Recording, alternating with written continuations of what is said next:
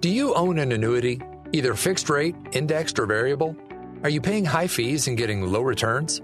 If so, Annuity General would like you to have this free book to learn the pitfalls and mistakes of buying an annuity.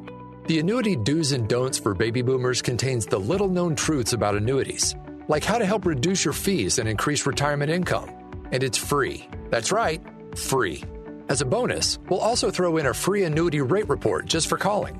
We researched over 1,000 annuities and summarized rates and benefits from financially strong insurers. You get Annuity Do's and Don'ts for Baby Boomers and the Annuity Rate Report, both absolutely free for calling Annuity General today. Hurry, supplies are limited. Call now. 800 760 1845. 800 760 1845. 800 760 1845. That's 800 760 1845.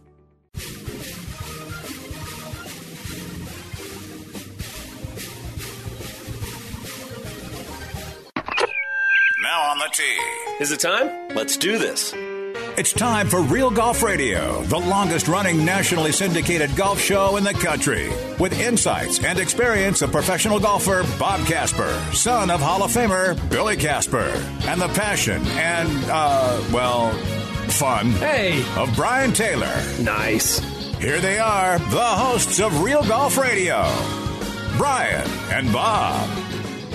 Hey there, and welcome to a PGA Championship edition of Real Golf Radio. I'm Brian Taylor, sitting alongside Bob Casper, son of legendary golfer Billy Casper. And boy, what a weekend we have shaping up at the PGA Ocean Course at Kiawah Island. And this is unbelievable. Phil Mickelson, just a month shy of turning 51 years old, finds himself tied for the lead at the halfway point of a major championship. We're going to get into all of that coming up here in, as, as we're just beginning. Jeff Babineau is going to join us. He's on site. We'll check in with the caddy and get his thoughts. And then we're going to do a little feature with Dave Stockton, who was captain of the Ryder Cup team in 1991 when they played that Ryder Cup known as the War on the Shore. And this golf course built by Pete Dye specifically for that event and just completed in time has stood the test of time and now hosting the PGA Championship for the second time since 2012. Will Phil Mickelson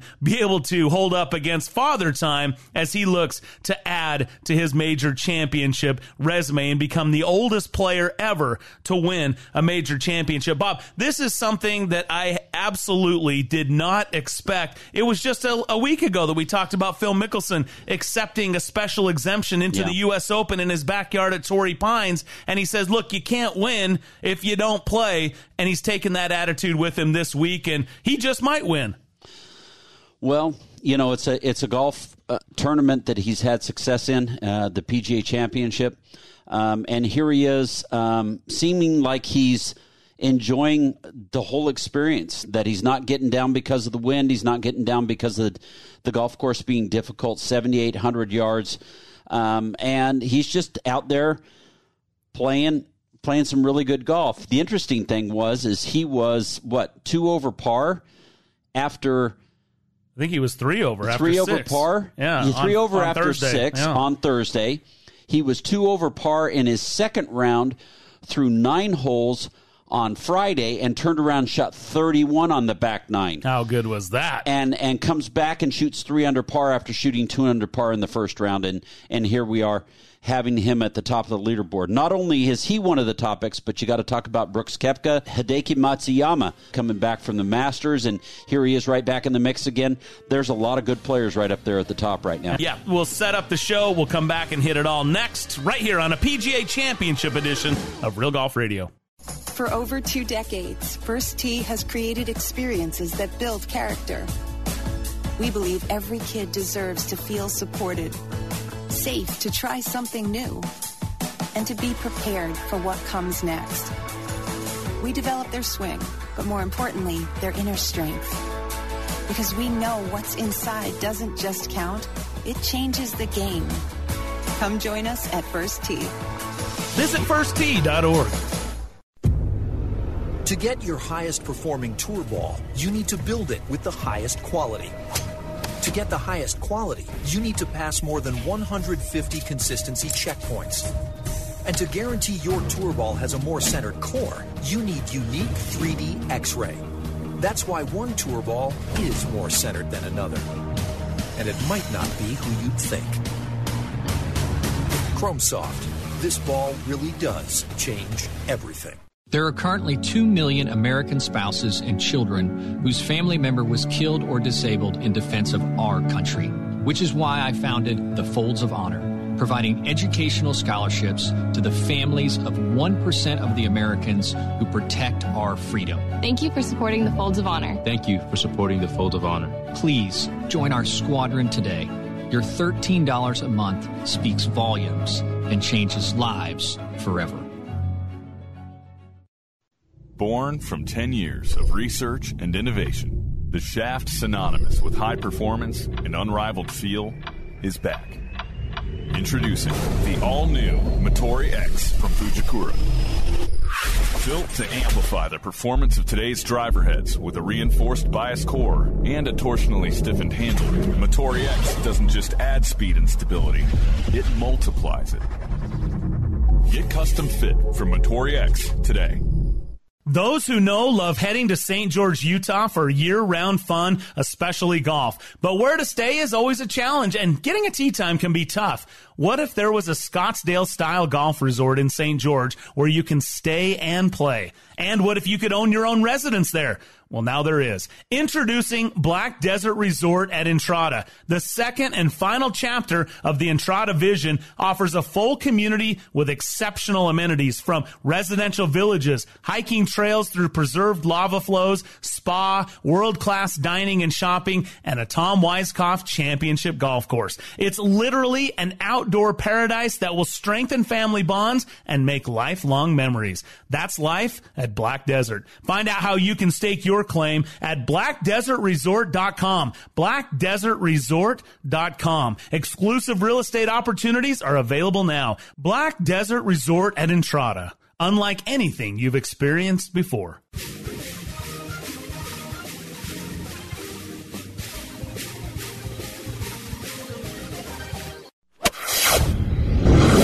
Now, back to Brian Taylor and Bob Casper on Real Golf Radio. Real Golf Radio.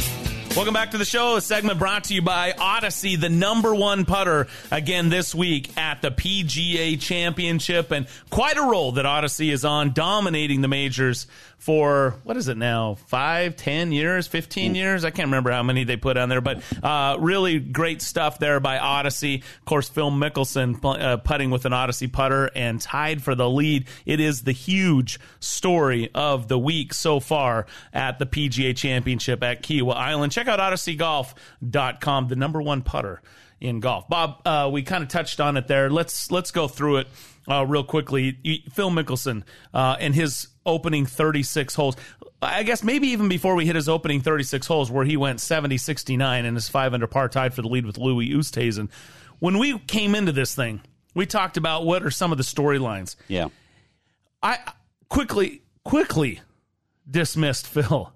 I, I, mean, we didn't even talk about him really. He's talked about how he loses focus. He, I mean, the Right. guy has not had a a, a, a, a finish, you know, a top 50 finish in a major championship since the Open in 2016. Right.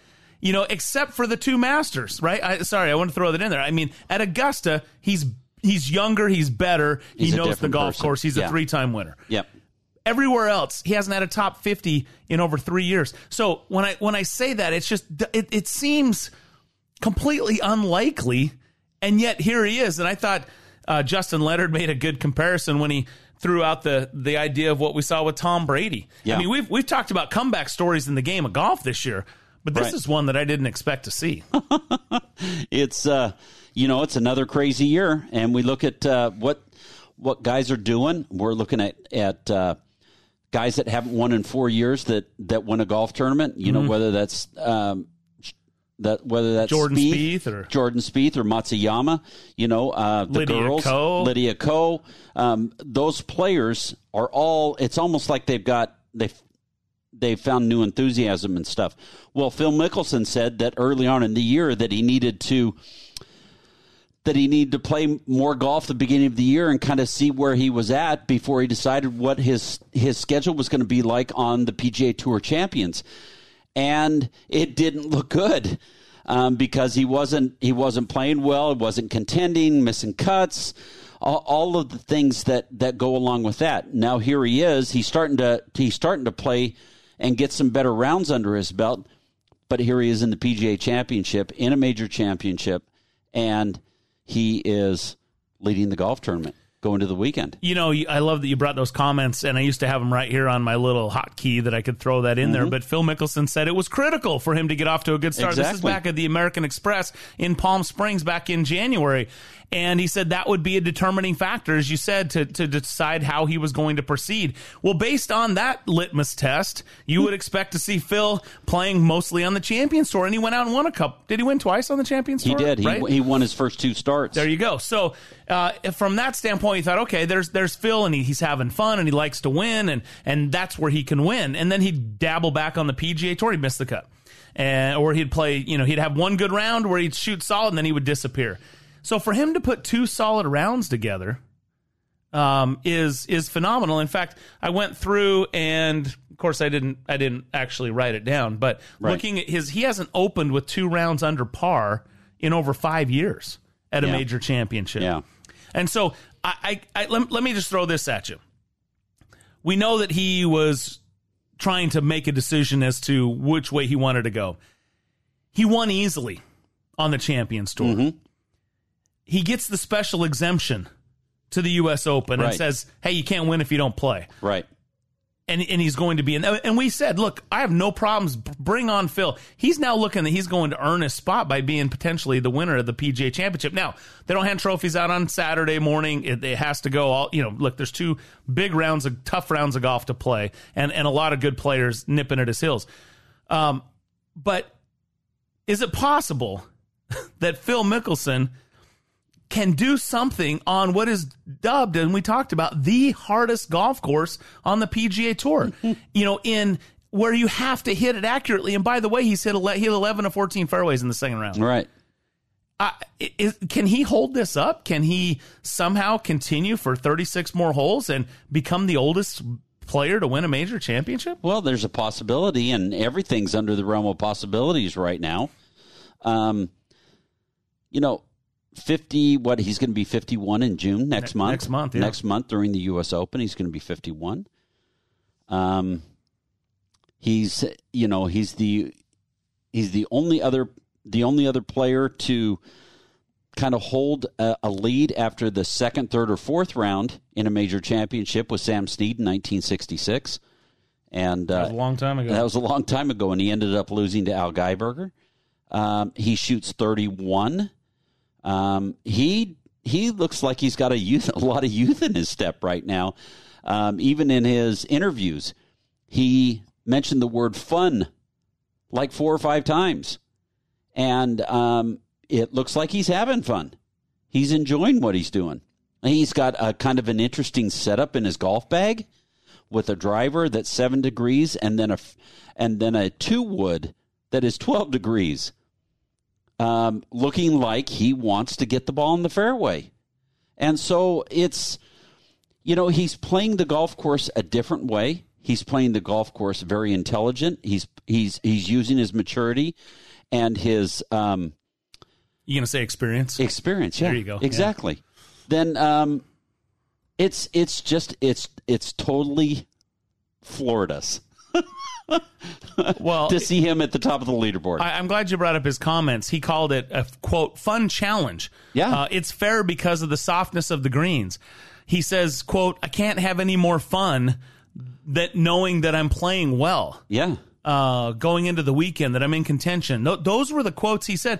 And I'll always go back to 2006 at Wingfoot. It was my first opportunity to cover um, a major championship right. at Winged Foot and it was you know Wingfoot is known as you know the toughest test in mm-hmm. a US especially a US Open setup and we listened to the players talk about how tough the golf course is right and then you heard a few players that spoke positively about it mm-hmm. and they had a good attitude about it and they didn't just mention how tough it was and got themselves down and all of that and wouldn't you know it the guys that had the positive attitude Yeah. about the difficulty of the test were also the ones that were playing the best. Yes. And so to hear Phil Mickelson talk about how he's, quote, a fun challenge, it's fair, uh, can't have any more fun, um, I know I'm playing well. It, it, it leads you to think that, well, just maybe he's in that frame of mind. The other thing I'd throw at you, Bob, is he's kind of got a free pass. He does. Like, so what if he doesn't win? So what Yeah. if he shoots a million on the weekend and goes away? Phil Mickelson's legacy is cemented. Does he have the opportunity to add to history with with a few more monikers, like oldest to win a major? Sure. And I think that means something to him. It's motivating to him. But he has really nothing to lose. So why not go out there and freewheel it? Yeah. Go out there and go out there and have fun. Make some birdies like you like you have been, and uh, and you know get yourself in a good frame and situation for playing the U.S. Open. Yeah, Yeah, don't don't even start going to the U.S. Open. Can you imagine? I mean, he hasn't exactly played great at the U.S. Open in No, he 2008 hasn't. either. That was No. that was a that was a was that the no driver strategy or yes, the two driver strategy? I, I, I think it was. I think it was the that no was the driver. no driver. The Masters was the two driver, Yeah, right? big old stinking long golf course, and he's hitting no Yeah, no driver. That's got a three wood. That's a that's an example of overthinking it right there. Hey, you want to talk about? Look, he's hit eleven of fourteen fairways. We talked about how big this golf course is. Yep. You, you can't get away with missing it too far. It's just so penal. Phil Mickelson, for the year on the PGA Tour, is 199th in driving accuracy. He barely gets over 50%. Barely. So for him to hit 11 of 14 fairways, Huge. and then 31 on the back, Yep. I, I don't even know who this guy is anymore. You know, I, I mean, let's just go across the board. He's 193rd in strokes gained off the tee. He's 131st in strokes gained approach the green. He's 158th around the green. That he he's the he's the short game wizard, and he's Yep. and he's and he's getting beat by you know 157 other players. 122nd in strokes gained putting. 176 ga- uh, uh, tee to green, and he's 175th total in strokes gained. So is it smoke and mirrors, or is he just found one of those sort of old time Phil Mickelson grooves this week? Well, and I think that's exactly what it is. Guys can go out and play on the PGA Tour event and miss the cut and come back and find lightning in a bottle and win a tournament the next week. Maybe this is the week for Phil Mickelson. Could it be a major comeback there for Phil Mickelson? We'll talk about it next as we continue here on our PGA Championship edition of Real Golf Radio. Jeff Babineau joins us. Caddy cut still to come, and Dave Stockton all ahead right here on Real Golf Radio.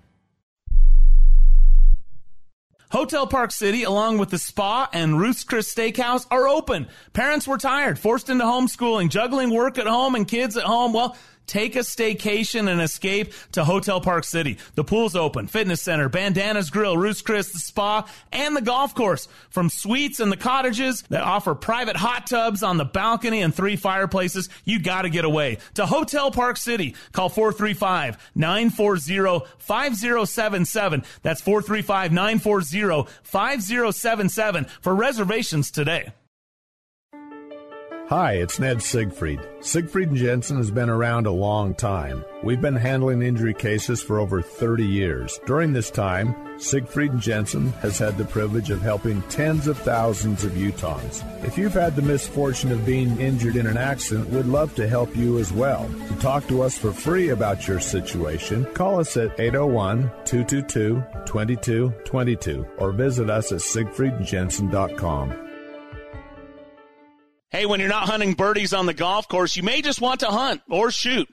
Get some guns and ammo. Yeah, it's what you want. It's also the name of the store. Stop in one of the four locations along the Wasatch Front with Get Some Guns and Ammo stores in Murray, Orem, Layton, and Tooele. A great selection of firearms, an indoor shooting range for rifle, pistols, and shotguns, and Get Some has a large selection of range gun rentals so you can try it before you buy it. Beginners are welcome. Come and learn from the experts at Get Some Guns and Ammo, open seven days a week. You might know Mountainland Supply for its plumbing products, but did you know Mountainland Supply also carries landscaping, irrigation supplies, and tools? They can help you design and calculate the exact feet of pipe, sprinkler heads, and nozzles to use for your yard. Using smartphone technology, you can even control your watering with state of the art controllers. For all your landscaping needs, go to mountainlandsupply.com to find the location nearest you. This is Brian Taylor. In 22 years of hosting this show, the most life changing experience I've had was getting LASIK surgery from Hoopes Vision. I met Dr. Philip Hoopes and Dr. Phil Hoopes Jr. over a decade ago. They helped me through the decision process of understanding what benefits I would experience and the various options I had to choose from. One thing was for sure I was done with contacts and glasses. What a hassle. Not ideal for my lifestyle. Of course, I was nervous. It's your eyes after all. But the Hoopes Vision free consultation was absolutely key. They were thorough and walked me through everything to put my concerns to rest. And the day of the surgery was so easy. Really, one of the simplest things I've gone through, and it worked. I could see instantly. And 12 years later, I haven't had any issues at all. I can still see that tee shot land 300 yards down the fairway. Well, you know, close to 300 yards. Anyway, schedule your free consultation today at hoopesvision.com. Join the list of happy patients like Mike Weir, Bruce and Boyd Summerhays, Bob Casper, and me. Oh, and mention Real Golf Radio, and you'll save $1,000 off your LASIK procedure. Do it now at hoopesvision.com.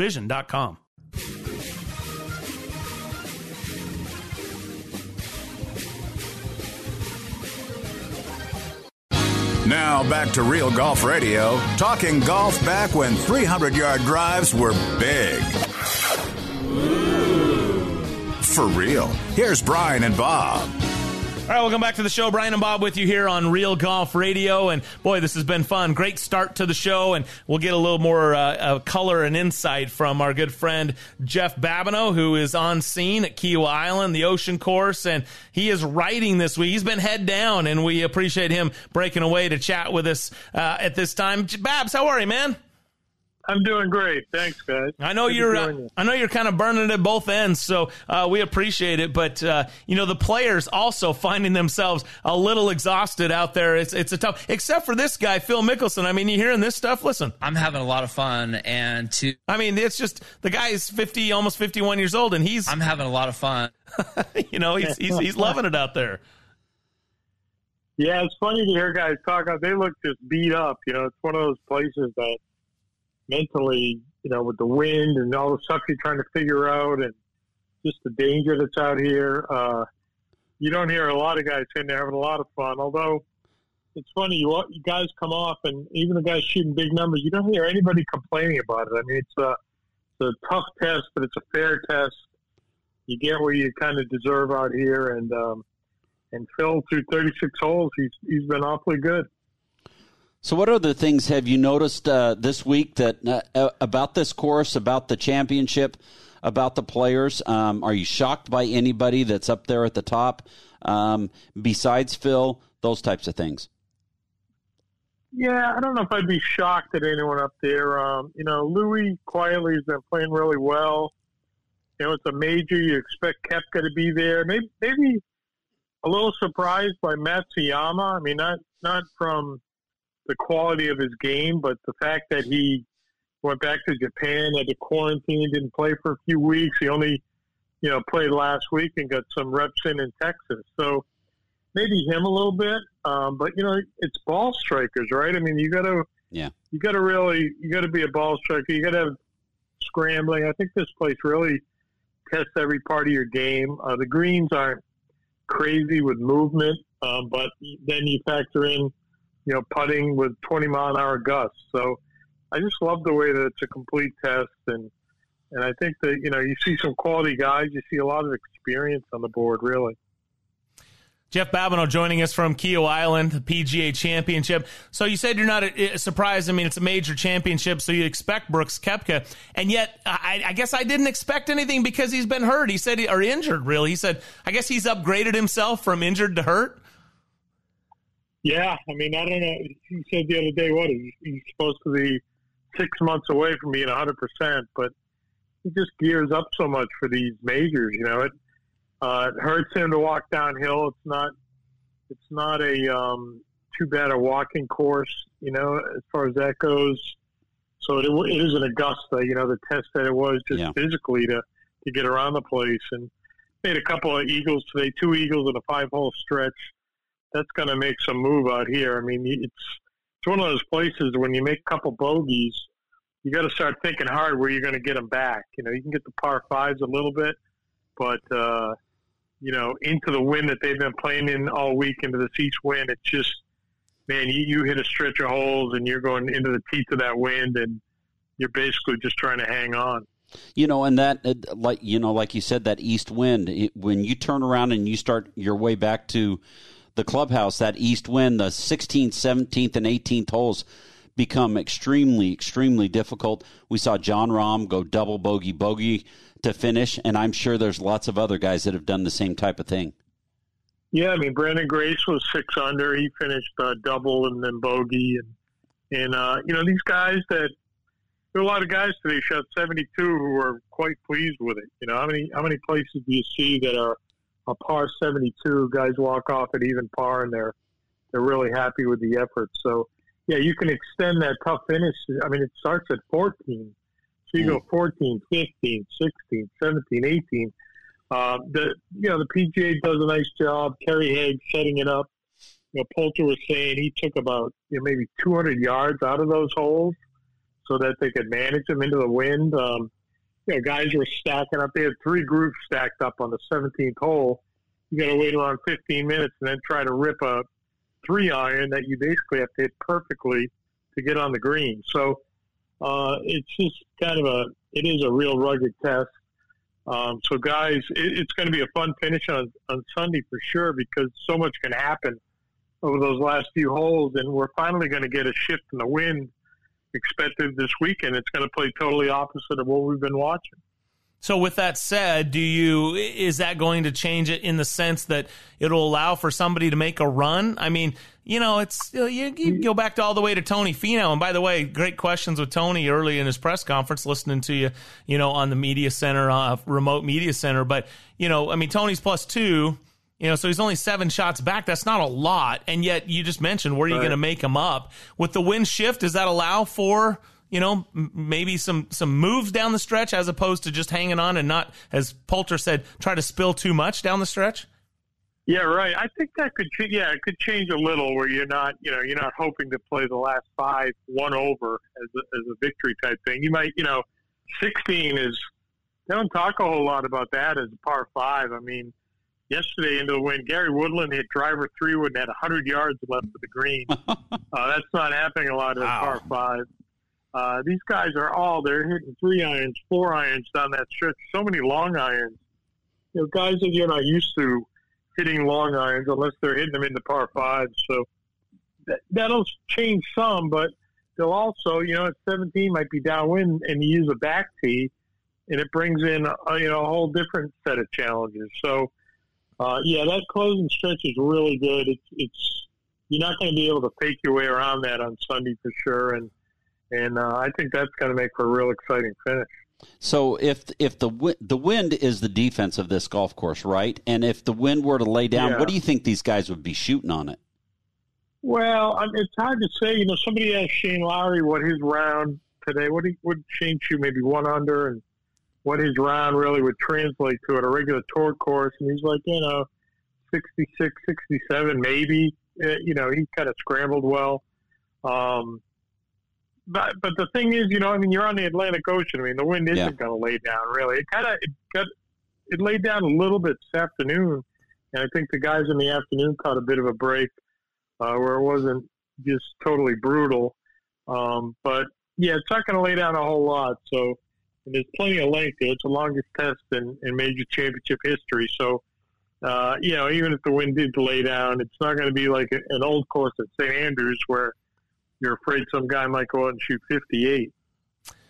Jeff Babineau joining us here from uh, Island and the PGA Championship. So I, I got to go back to to Phil. I, we got to I, just got to get your take on yeah. this. I mean, you've watched Phil his entire career.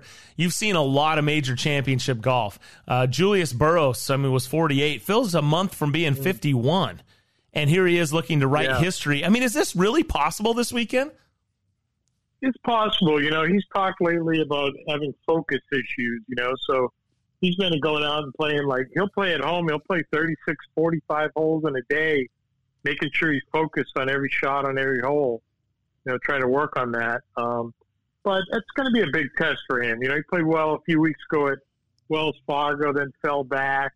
I mean, he's going to be in the last group tomorrow. He's going to be, uh, you know, wind's going to be howling. It's going to be a big stage, and it's not that he shies from the stage, but it's just going to be a lot on him. I mean, it, you know, can he can he continue it? So uh, he does have a brilliant short game. I mean, I think people kind of pigeonhole this course and think it's all about length, but it, it's not really. It's about you're going to miss a lot of greens. So are you getting up and down out there? Uh, Phil hit 11 fairways today. He's got mm. a two wood in the bag. Got this little 13 degree. It's almost like a strong three wood, similar to a club he used when he won at Muirfield at, yeah. at the Open Championship in 13. And he has a lot of comfort with it, right? It's got a little smaller head. He feels comfortable getting that in the fairway. It's probably 20 yards short of his driver. So I think through two days, everything's been working really, really well. And, and we'll see if Phil, you know, faces any adversity and, and how he handles it when it does come. Uh, cut came at plus five, and three of the top four players in the in the official World Golf Rankings missed the cut. DJ, Justin Thomas, and and Xander Schauffele. That's pretty amazing, especially in a major championship with the best players.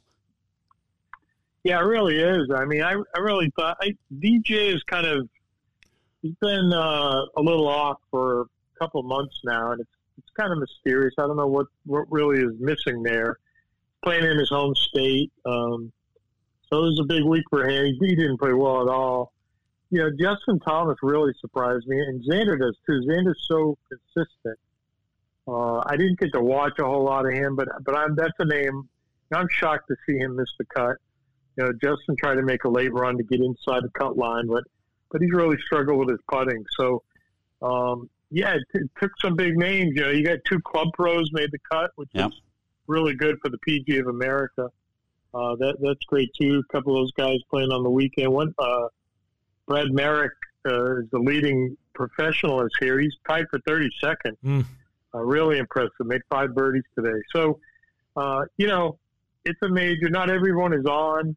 It's demanding. If you're a little off, it's going to show. And uh, I, and I think we see a lot of guys playing some really good golf that are near the top of this board.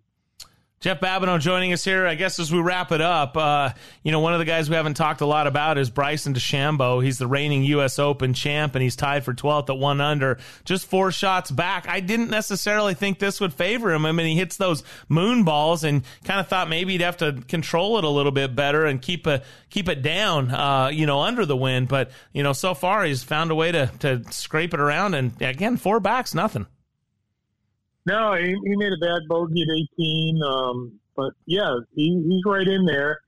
Certainly has you know so much power. I, th- I think he is kind of dialing it back a little bit. You, you need to hear. I mean, your your foul balls here can be you know sixes and sevens in a hurry. So, um, but, but I like the way he's fighting. You know, he's um, he's right in there, and and you know mentally he's tough. He's a competitor. He's up for the challenge, and um, you know he's he, he's doing the best he can. He's just trying to, you know, figure some things out and, and hang in there. And that this, this week is going to be all about hanging in there. You know, it's, it's, uh, basically, you know, you, momentum could be a run of five or six pars. Mm. I mean, it's that difficult. So, you know, I, he's, you know, he won a U.S. Open, certainly on, in dif- difficult situations. His short game is really sharp at Winged Foot, and he would need to have a weekend like that to get in the hunt here. Uh, finally, Babs, uh, we appreciate you spending some time. I mean, a lot was made about the use of rangefinders uh, this week at the PGA Championship. Um, uh, any any word one way or another on those on on how that experiment's going? You know, until you just mentioned it, you almost forget that they're out there. It's just yeah. some guys were only going to use them if they got out of position. Uh, some guys use them maybe to confirm numbers, I, but I don't think it's really I don't know that it's really slowed down play. Uh, it's kind of a. I just thought the whole situation was weird. It's not like players and caddies were screaming to use them. So I thought it was odd that they got added into the mix, but I really don't think they've had a whole lot of effect um, outside of the guy who, you know, like a Shane Lowry or someone who drives it out onto the beach, and all of a sudden you got to get some numbers that you weren't prepared to, to right. get. So, yeah. Uh, yeah, it's it's it's it's kind of been a non-story, honestly. Yeah. And do you have a pick? Anyone? Any yeah. feeling about anybody? Well, I mean, I, you know, any major, it's tough to go against Koepka because he just got. You know, I was talking to Pete Cowan about him. He's just got a little something extra, but I kind of got a, a, nice little feeling on Louis. Uh, I think Louis putting better. That kind of held him back. He, he worked on some stuff last week with his teacher Justin Parsons, and he's driving it really well. You know, that's a pretty nice combo, and he's hitting his long irons really well. So he feels like he has his swing in order. He drives it so nice, got such a great swing. Uh, he's been in the hunt an awful lot of majors to only have one. So you know, let's keep an eye on Shrek this weekend. I like it. hey, Jeff, thanks so much, man. We appreciate it. Uh, I know you're working hard out there, so always appreciate the time and uh, enjoy the weekend. We'll look for your stuff and uh, we'll see how this plays out. Maybe, I mean, it's always going to be history. Anyone who wins, it's going to be history, but might it be the oldest major winner ever? I guess we'll find out. Well, if that happens, we won't have trouble writing about it. That's no right. Doubt. Or or getting eyeballs to read it. That's for sure. have a good one, bud. We'll talk to you soon. Okay, thanks. There you go, See Jeff you Babineau joining us right here on Real Golf Radio. I appreciate that guy. I love visiting with him. We'll take a short break. More of the show continues next. Building a driver to deliver more speed isn't new. The way we're doing it is. Pushing artificial intelligence to go even further the new Jailbreak AI speed frame is designed to promote faster ball speeds across the face. It's a structural shift in design, delivering performance in a way you've never seen. We're not just building drivers, we're framing the future of speed. Only in the new Epic drivers from Callaway. Have you heard? There's an all new experience coming to St. George, Utah. Black Desert Resort at Entrada is a full community resort experience featuring a resort hotel, private residences, world class dining and shopping, a Tom Weiskopf designed championship golf course, and so much more. With a simple message of remarkable within reach, Black Desert Resort beckons you to visit and even stay for a lifetime. Exclusive real estate opportunities are available at blackdesertresort.com. Black Desert Resort at Entrada Entrada, unlike anything you've experienced before. For over two decades, First Tee has created experiences that build character. We believe every kid deserves to feel supported, safe to try something new, and to be prepared for what comes next. We develop their swing, but more importantly, their inner strength. Because we know what's inside doesn't just count, it changes the game. Come join us at First Tee. Visit firsttee.org. I started Folds of Honor above my garage 13 years ago because 90% of spouses and children of killed or disabled U.S. service members receive no federal education assistance. Our mission has never wavered. We honor their sacrifices by educating their legacy. Thank you for supporting the Folds of Honor. Thank you for supporting the Folds of Honor. Thanks to you, I will be a construction engineer, an elementary school teacher. Thank you for helping me fulfill my dream of going to med school. We're able to award these scholarships because patriots like you refuse to turn your back on the cost of freedom. Join the Folds of Honor Squadron today. Your $13 a month will help ensure we never turn military families away. This is your call to duty. Thank you. Thank you. Thank you for supporting the Folds of Honor. Thanks to people like you, I know my dad is not forgotten.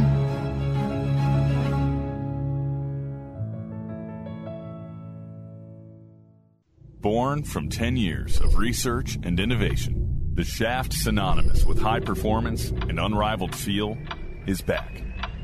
Introducing the all new Motore X from Fujikura Built to amplify the performance of today's driver heads with a reinforced bias core and a torsionally stiffened handle, Motore X doesn't just add speed and stability, it multiplies it. Get custom fit from Motore X today.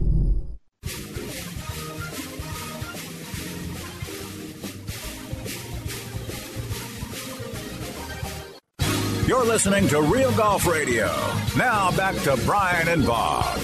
All right, welcome back to the show. Brian and Bob with you on Real Golf Radio, PGA Championship Edition. Thanks to Jeff Babineau for joining us. We'd hoped to catch up with the caddy, but looks like uh, he's otherwise engaged. By the way, this segment brought to you by Callaway Golf and Team Callaway. This is Epic Phil Mickelson at the top of the leaderboard, and he is. I'm having a lot of fun with his Epic Speed driver. Check it out at CallawayGolf.com. I'm having a lot of fun. Yeah, I mean, Phil is having a ton of fun with that epic speed driver. Bob, we had fun with our epic speed drivers this weekend. Yeah, you know, we got to play a couple of good courses. We got to play Torrey Pines South, um, which was a huge eye, opener um, just to see the way the golf course is set up.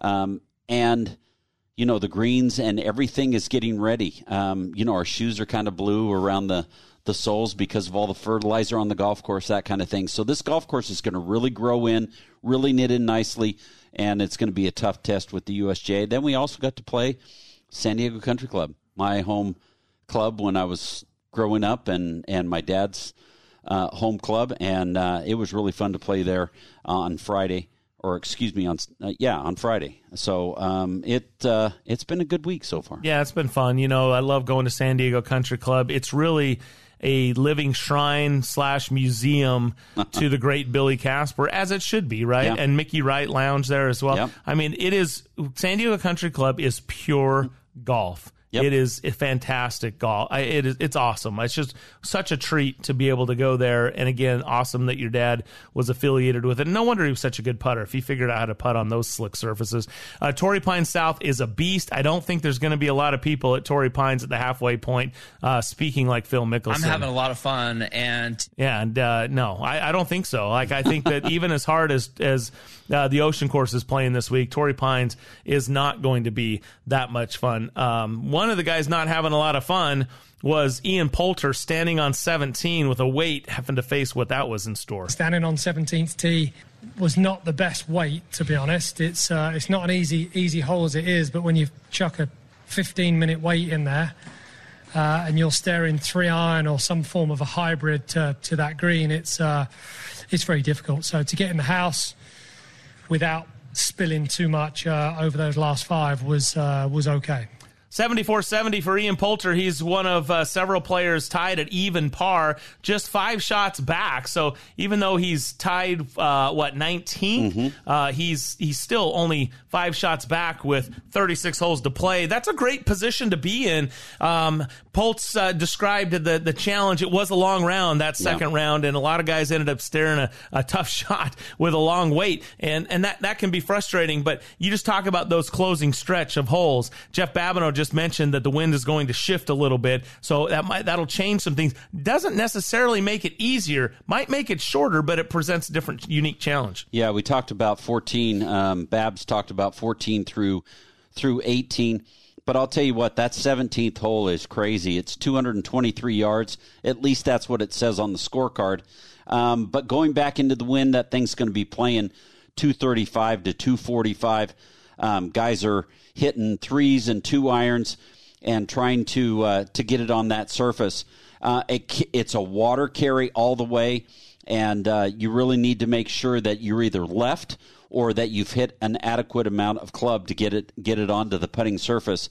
But you know, in round one, it was the toughest hole at 3.503, and in round two, it was still the toughest hole at 3.682. And as Hmm. Ian Poulter talked about, and some of the guys have talked about, um, when they get to the 17th hole, there's two to three groups waiting, and uh, and you got to sit there, kind of get you know can't keep your momentum going. You kind of get a little uh, stoved up a little bit, um, and you have to get loose again before you hit a shot and try to get try to not, as he said, leak too much coming in. Yeah, and there's a lot of places that'll just really get you if you're if you're offline just a little bit. As we watch players coming down the stretch, and Justin Thomas, one that needed you know uh, to to try to get an, at least a birdie and uh, wasn't able to do so. So it's it's it's tough. I mean, it's really tough out there, and uh, for a lot of players. I, I mentioned Justin Thomas, Bob. He was one that uh, among the the favorites and and uh, top ranked players in the world, including number one in the world, that are not playing the weekend here. Yeah, Dustin Johnson uh, missed the cut in his own um, state there in South Carolina, which is a very unfortunate thing. Cut came at plus five. Uh, Justin Thomas uh, missed it by a shot, and then also um, Xander Schauffele missed it as well. So three of the f- top four in the world golf rankings missed the cut. That that was shocking to me. This is this is a stout golf course, seventy eight hundred yards, and uh, best players in the world, and the wind is really kind of giving them the the G Willies as they turn that and come back towards the home. Yeah, I mean it's there's there's no two ways about it. Let's talk about some of those uh, near the top of the leaderboard. Uh, one of them is, of course, uh, Phil Mickelson. Yep. Um, Brooks Koepka All right, well, Louis Oosthuizen. Let's start with Louis. He is tied with Phil Mickelson at five under par. I drove it really well, and um, and I, I, felt like um, you know, I just I think I struck it really well. Irons was was on song, and I'd never try to force a number out of a club. I would always go with a the more club and swing it easier to, to control the ball flight. And um, you know, I know I'm rolling it nicely on the greens. I just need to give myself opportunities. But it, it was tough today to, to try and do that. But um, somehow I just kept it all together. Louis Oosthuizen with that 68 in the second round, and that's uh, good for a tie for first. He talked about how he was rolling it well. Bob, I mean, that's he's been rolling it well all year, huh? Yeah, he has. Um, I think he leads the tour right now in strokes gained. The other thing I liked about what he talked about uh, and the maturity to play this golf course, excuse me, is that he's taking the longer club into these holes. Mm. He's not he's not going with the hard club. He's taking a, a, a little bit more club and being able to uh, take the spin off of it so that the wind doesn't affect it as much. If it's swing, if it's easy, or excuse me, if it's breezy, swing easy. That's the little adage, and you know that that's even the best players in the world adhere to that. Brooks Koepka, he's two times a PGA champion. He's won back at minus four. Here's what he had to say after his second round. I drove it really. Oops, sorry. Let's try this one. I thought I struck it great. I drove it a lot better, but it's tough to putt in this wind, man. Uh, you get sometimes you're playing the wind, and sometimes you don't. And it just kind of wind might take a little bit, and but you're also not trying to firm it either and have another three footer coming back. So I understand everybody else probably going to miss a few uh, short ones or you know with this wind, but um, you know ball struck my way around this golf course. I always love the enthusiasm from Brooks. Uh, you know, and he's whether he's playing well or not. I mean, it's kind of what you get. Maybe the uh, mundane answers uh, are a little longer uh, than if he's not playing well. They're just a little shorter. But uh, nevertheless, uh, to me, a surprise in my book. I, I, thought he was too injured to compete on this big of a golf course. Obviously not. 69, 71, 400 par, solo third, just a shot back with 36 to play. Look, this guy's no stranger to this position. Same spot he was at Bellerive when he spoiled Tiger's party uh, with his comeback, trying to get that 15th major at the time. And uh, he was hoisting the Wanamaker, went back to back. And might he be the guy to spoil Phil's party this week as he is in his bid to become the oldest major championship winner in golf? Yeah, well, he was a guy that we didn't think or really didn't put on the radar screen as far as being able to play well enough to win the Wanamaker Trophy this week at the PGA Championship. Yet he gets here flying under the radar which gives him a lot of uh, uh, momentum, gives him a lot of. Uh, um, makes him makes him want to play better, uh, makes him want to win again, and and he gets himself into position where he does that.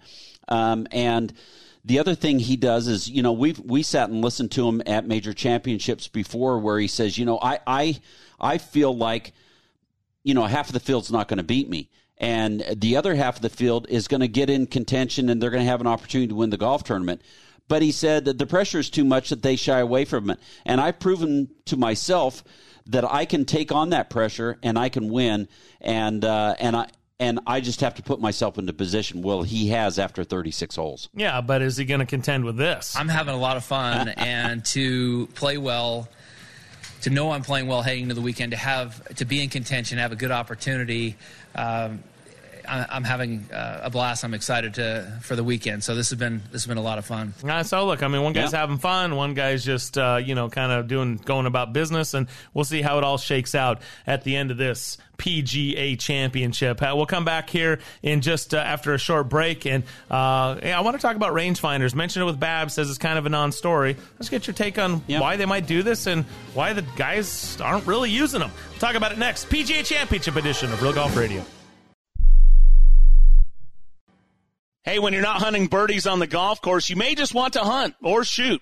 Get some guns and ammo. Yeah, it's what you want. It's also the name of the store. Stop in one of the four locations along the Wasatch Front with Get Some Guns and Ammo stores in Murray, Orem, Layton, and Tooele. A great selection of firearms, an indoor shooting range for rifle, pistols, and shotguns, and Get Some has a large selection of range gun rentals so you can try it before you buy it. Beginners are welcome. Come and learn from the experts at Get Some Guns and Ammo, open seven days a week. 2020 has been a lesson in the unexpected, but the real estate market has adapted to the new normal. I'm Bob Casper from Real Golf Radio and the Kasby Real Estate Group. With trends we've seen and the COVID vaccine, it helps us to make predictions for 2021. So here's what you can expect. Interest rates will continue to be low. Home values and prices will continue to rise for now, and there's going to be more new construction. No one can predict the future, but we have the experience to develop a unique plan just for you. So let's talk. Send an email to bob at kasbyrealestate.com. That's bob at K-A-S-B-Y realestate.com. Temperatures are rising, and you know what that means. It's time to turn your water on your sprinklers. Turn to the experts at Mountain Land Supply to get you the right products for your yard. Mountain Land Supply is an exclusive Rainbird golf distributor in Utah. That means the golf pros and superintendents trust Mountain Land Supply and Rainbird for their sprinklers, controllers, pipe, and everything they need to irrigate the golf courses. Shop where the pros shop. Go to mountainlandsupply.com to find the location nearest you.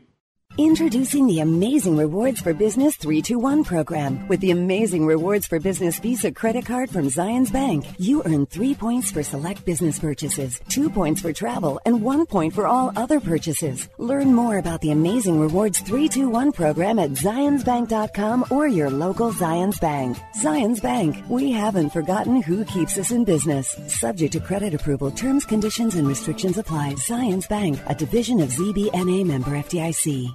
This is Brian Taylor. In 22 years of hosting this show, the most life changing experience I've had was getting LASIK surgery from Hoopes Vision. I met Dr. Philip Hoopes and Dr. Phil Hoopes Jr. over a decade ago. They helped me through the decision process of understanding what benefits I would experience and the various options I had to choose from. One thing was for sure I was done with contacts and glasses. What a hassle. Not ideal for my lifestyle. Of course, I was nervous. It's your eyes after all. But the Hoopes Vision free consultation was absolutely key. They were thorough and walked me through everything to put my concerns to rest. And the day of the surgery was so easy. Really, one of the simplest things I've gone through, and it worked. I could see instantly. And 12 years later, I haven't had any issues at all. I can still see that tee shot land 300 yards down the fairway. Well, you know, close to 300 yards. Anyway, schedule your free consultation today at hoopesvision.com. Join the list of happy patients like Mike Weir, Bruce and Boyd Summerhays, Bob Casper, and me. Oh, and mention Real Golf Radio, and you'll save $1,000 off your LASIK procedure. Do it now at hoopesvision.com hoopesvision.com.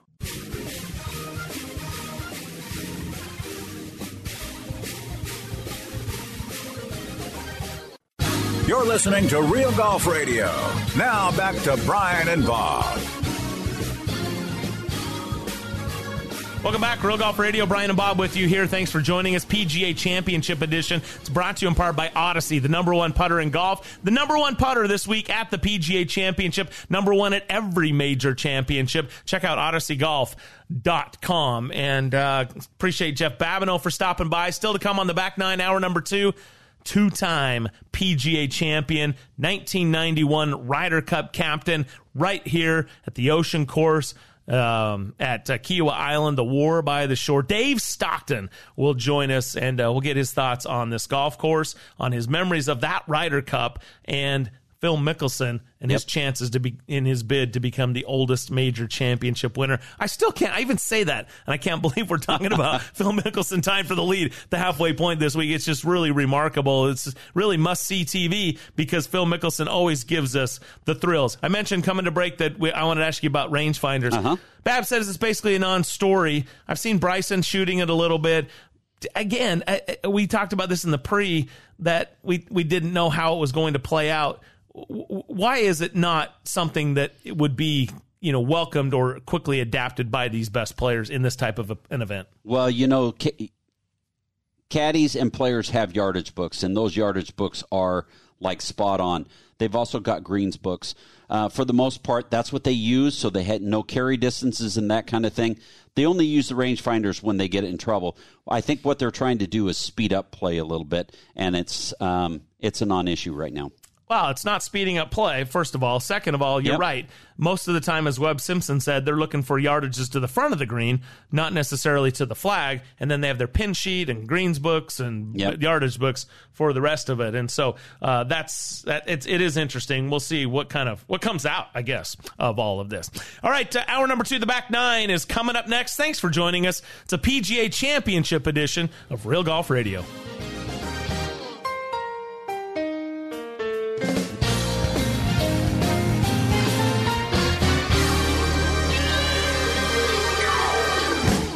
You're listening to the Sports Byline USA Broadcast Network.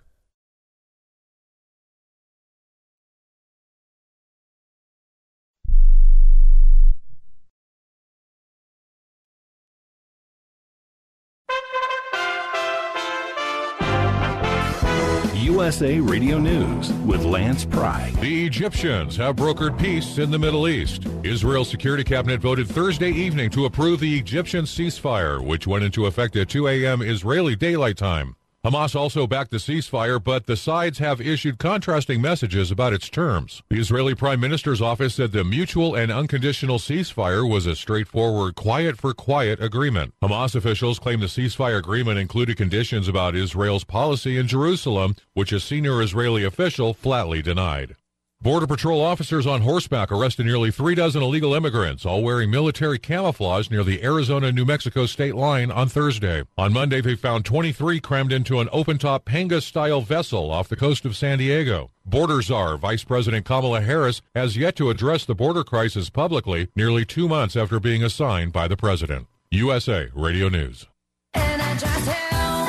Hi, this is Wayne Allyn Root. John and Chelsea Jubilee with Energized Health are regular guests on my show, sharing their breakthrough science of intercellular hydration. I love John and Chelsea. The results? People lose fat fast while eating many of the foods they love. You can too. Plus, supercharge your energy, boost your immune system, look and feel years younger. It's simple and natural without painful exercises. How do I know? Because I just completed my first 88 days on the program and I've lost 25 pounds of fat. I'm getting hydrated at the cellular level, but don't just take my word for it. Go to energizedhealth.com and check out hundreds of amazing testimonials. For all the details, click on the red button at energizedhealth.com. Watch the masterclass. It's free. Or cut to the chase. Join right now at 888-444-8895. Join me. 888-444-8895. Mention war and get 40% off.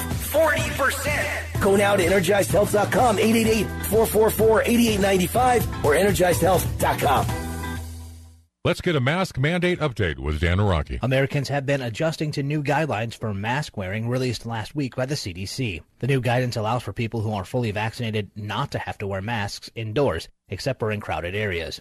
But the sudden shift caused confusion for businesses trying to reopen and recover from the effects of the pandemic. Dr. Anthony Fauci says the confusion is not their fault. The chief White House medical advisor tells CNN that some of the confusion is coming from establishments trying to figure out how best to follow the new guidelines. So, what the establishment owners, several of them have said, you know, the CDC recommendations were fine, that people who are fully vaccinated don't have to wear masks indoor. But since I don't know who's vaccinated or not, if you come into my establishment, you still have to wear a mask. So, where the confusion is, is that people are saying, wait a minute, some people are saying you don't have to wear masks when you're when you're vaccinated, and now you're telling me when I go into an establishment I have to wear a mask. From the USA Radio News Ohio Bureau, I'm Dan Naraki. You've heard me talking about my pillow for three years, folks. It's the truth. I get the best sleep of my life with a my pillow. You can do it too. 60 day money back guarantee, 10 year warranty, made in the USA. You'll sleep well or you'll get your money back. Go to mypillow.com, click on the radio listener special, use my promo code USA, get two My Pillow premium pillows for the price of one, or call 1 800 951 8175. Get the best sleep of your life and do it now. Chicago Mayor Lori Lightfoot announced Wednesday that she will grant one on one interviews to mark the two year anniversary of her inauguration solely to journalists of color. She says she has been struck by the overwhelmingly white press corps in Chicago. Former Wisconsin Congressman Sean Duffy on Fox News says people need to stand up against Lightfoot's racism. But take a step back. I mean, this is not the first time this is happening. We have segregation in commencement ceremonies now. We're in that time of year for graduations. We have segre- uh, segregated dorms now. And this is a policy that actually Democrats and the media agree with. They, they believe in this segregation. And if you want more minorities in the press corps, you don't do it by saying we're going to exclude whites. We should encourage more minorities minorities to get into the press business, right? I mean, that would make sense. But the real plan here, Carly, is very simple. The left wants to divide America so they can destroy America. And when they destroy America, they can then rebuild it in this communist, socialist, Marxist ideology. Um, and, and my, I'm a big fan of people getting involved. You can't sit back on your couch. You actually have to say, I'm going to go to, you know, to town halls, to listening sessions where my members of Congress, those groups that organize in communities. I'm going to go there and lend my voice and my effort to fight back. But if Americans just sit back and go, this is horrible. Why doesn't someone do something? The problem is we need more good people to get involved because there's more people who think this is racist and shouldn't happen, but they sit back and are silent. A Latino reporter at the Chicago Tribune, whose interview request was granted, asked the mayor's office to lift its conditions. When they said no, they canceled the interview. I'm Lance Pry. This is USA Radio News. Do you own an annuity, either fixed rate, indexed, or variable? Are you paying high fees and getting low returns? If so, Annuity General would like you to have this free book to learn the pitfalls and mistakes of buying an annuity. The Annuity Do's and Don'ts for Baby Boomers contains the little known truths about annuities, like how to help reduce your fees and increase retirement income. And it's free. That's right, free. As a bonus, we'll also throw in a free annuity rate report just for calling. We researched over 1,000 annuities and summarized rates and benefits from financially strong insurers. You get Annuity Do's and Don'ts for Baby Boomers and the Annuity Rate Report, both absolutely free for calling Annuity General today. Hurry, supplies are limited. Call now. 800 760 1845. 800 760 1845. 800 760 1845. That's 800 760 1845.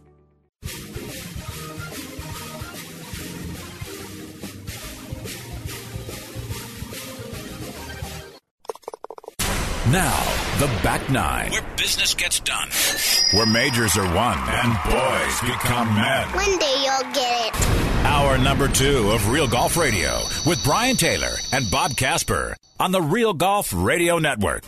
Hey, welcome in. It's the back nine, hour number two of Real Golf Radio, a special PGA Championship edition of the show. Thanks for joining us. I'm Brian Taylor alongside Bob Casper, son of legendary golfer Billy Casper. We appreciate you being with us here as we, uh, of course, talk about this second major championship of the year. Also, look forward a little bit to major number three, the U.S. Open at Torrey Pines. Uh, Bob, we had a chance to be in San Diego this week and mm-hmm. get a look at Torrey Pines South, actually get out and play it. And uh, we did not step back to those tees. No. Where those with the greatest of God's talents with the golf club in their hand will be teeing it up at the U.S. Open in a month. But nevertheless, we, in our limited abilities, yes. hit it out there from the green tees about the same spot where those tour guys will be hitting it from those black tees back there. Maybe. And that's, you mean we're not, we didn't even hit it that far? Yeah.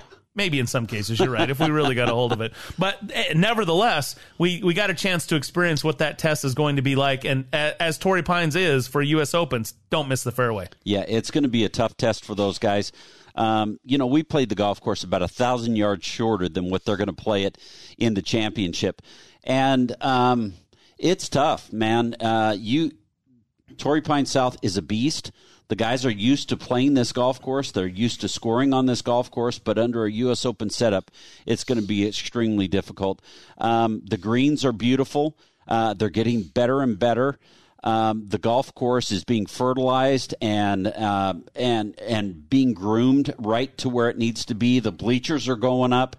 Um, although they aren't the big high bleachers that we're used to seeing at a U.S. Open, because they're going to limit the amount of uh, fans that you're going to see there at at at the U.S. Open Championship. But I'll tell you what, it's it's a great place. Uh, it's got some great history, especially you know Tiger Woods winning there last time in 2008.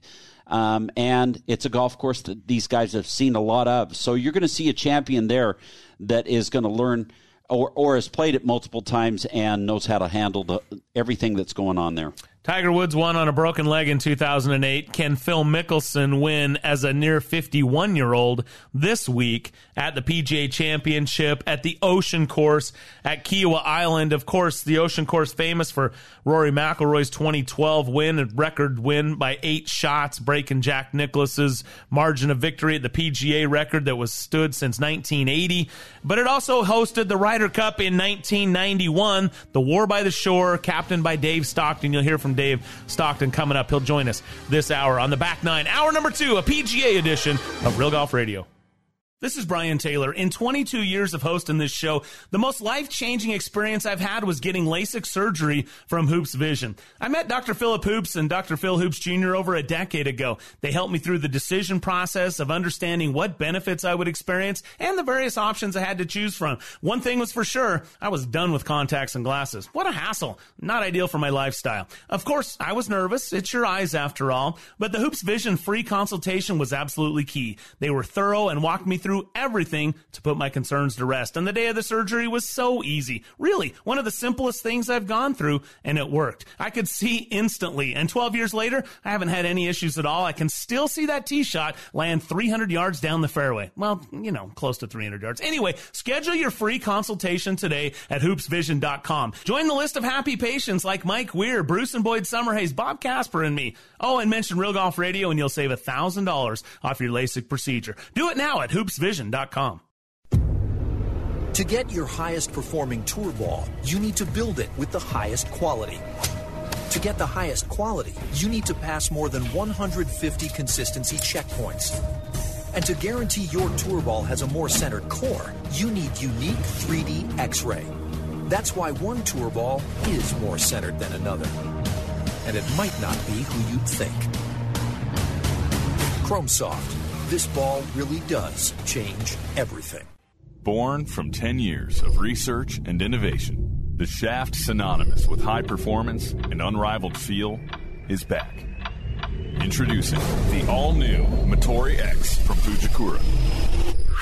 Built to amplify the performance of today's driver heads with a reinforced bias core and a torsionally stiffened handle, Motore X doesn't just add speed and stability, it multiplies it. Get custom fit from Motore X today. Have you heard? There's an all new experience coming to St. George, Utah. Black Desert Resort at Entrada is a full community resort experience featuring a resort hotel, private residences, world class dining and shopping, a Tom Weiskopf designed championship golf course, and so much more. With a simple message of remarkable within reach, Black Desert Resort beckons you to visit and even stay for a lifetime. Exclusive real estate opportunities are available at blackdesertresort.com. Black Desert Resort at Entrada, unlike anything you've experienced before. Building a driver to deliver more speed isn't new. The way we're doing it is. We're pushing artificial intelligence to go even further. The new Jailbreak AI speed frame is designed to promote faster ball speeds across the face. It's a structural shift in design, delivering performance in a way you've never seen. We're not just building drivers, we're framing the future of speed. Only in the new Epic drivers from Callaway.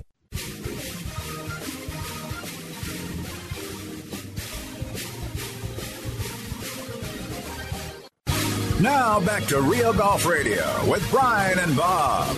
All right, welcome back to the show. Brian and Bob with you here on Real Golf Radio, brought to you in part by Callaway and the Chrome Soft and Chrome Soft X and Chrome Soft XLS. This ball changes everything. I'm loving the XLS, by the way. Uh, again, a little bit lower spin coming into the green, so you don't quite get the zip back that uh, if you don't want it. Of course, that's available in the regular Chrome Soft X, but you do get that lower ball flight, more penetrating ball flight that I love out of the X. So, uh, really great job by Callaway and the new Chrome Soft XLS. Try it today. I thought I struck it great. I drove it a lot better, but it's tough to putt in this wind, man. Uh, you get sometimes you're playing the wind, and sometimes you don't, and it just kind of wind might take a little bit, and but you're also not trying to firm it either and have another three footer coming back.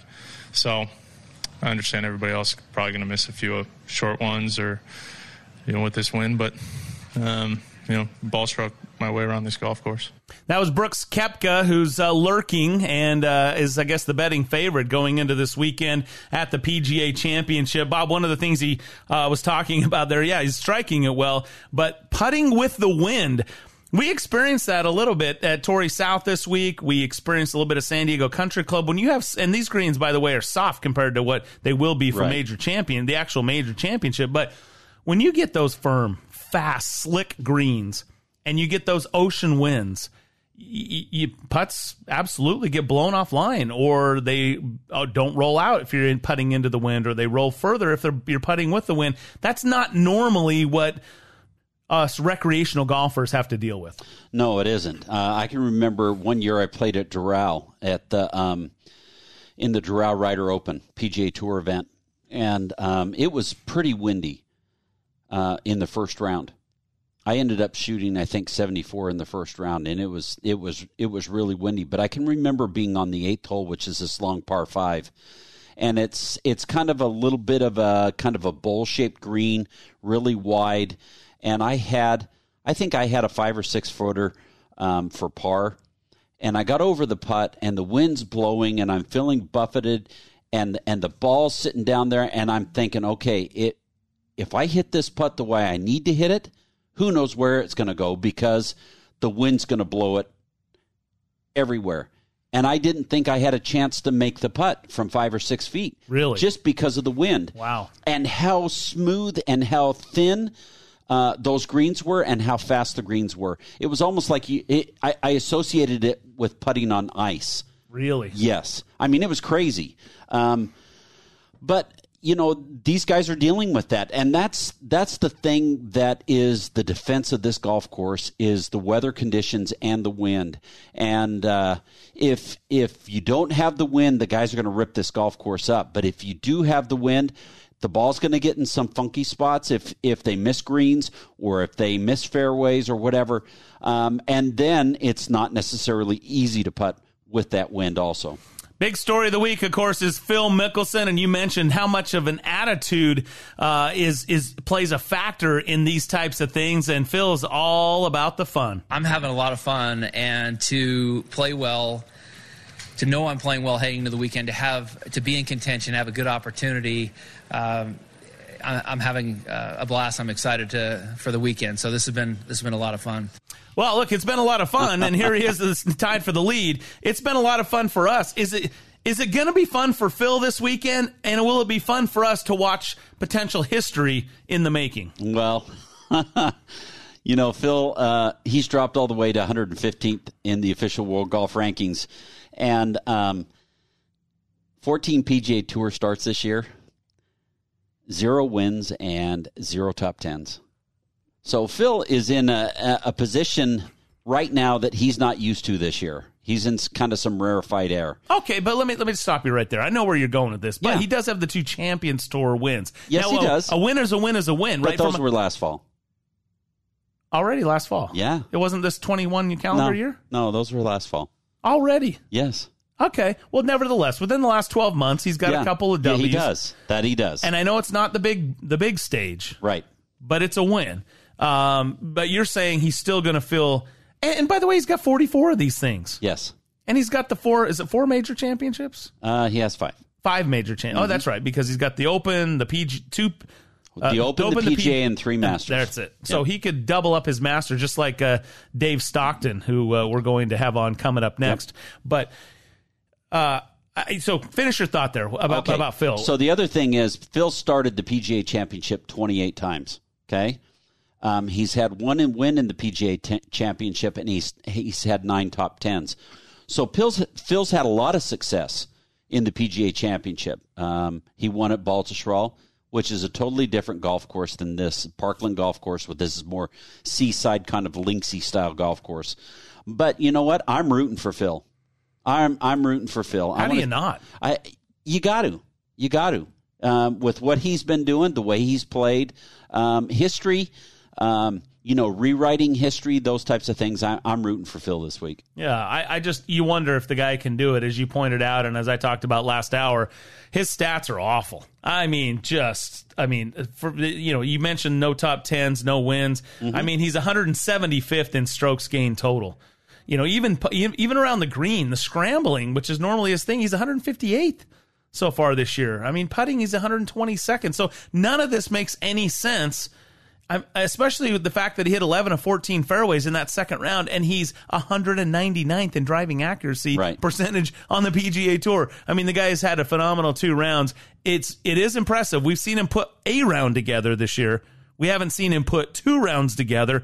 Now he's done that. Can he somehow close it? here on the weekend. I guess that remains to be seen. But he is tied for the lead with Louis Oosthuizen. We haven't seen a whole lot of, out of King Louis either. He's got just the one major, and you got to go all the way back 11 years ago to 2010. The old course at St. Andrews and the Claret Jug Open Championship champion golfer of the year that year. Brooks Koepka sits at four alone in third. He's been there before, Bob, and mm-hmm. he went on to win in St. Louis. Uh, Branden Grace and Christian Bezuidenhout. I don't even say Bezuidenhout. That was pretty close. I just wanted to see go. if I could actually throw it out there. And then Masters champion Hideki Matsuyama, they're tied for fourth as well. 73 and an impressive 68 in that second round. I'll tell you what, he's only this is only his second event back since winning the Masters.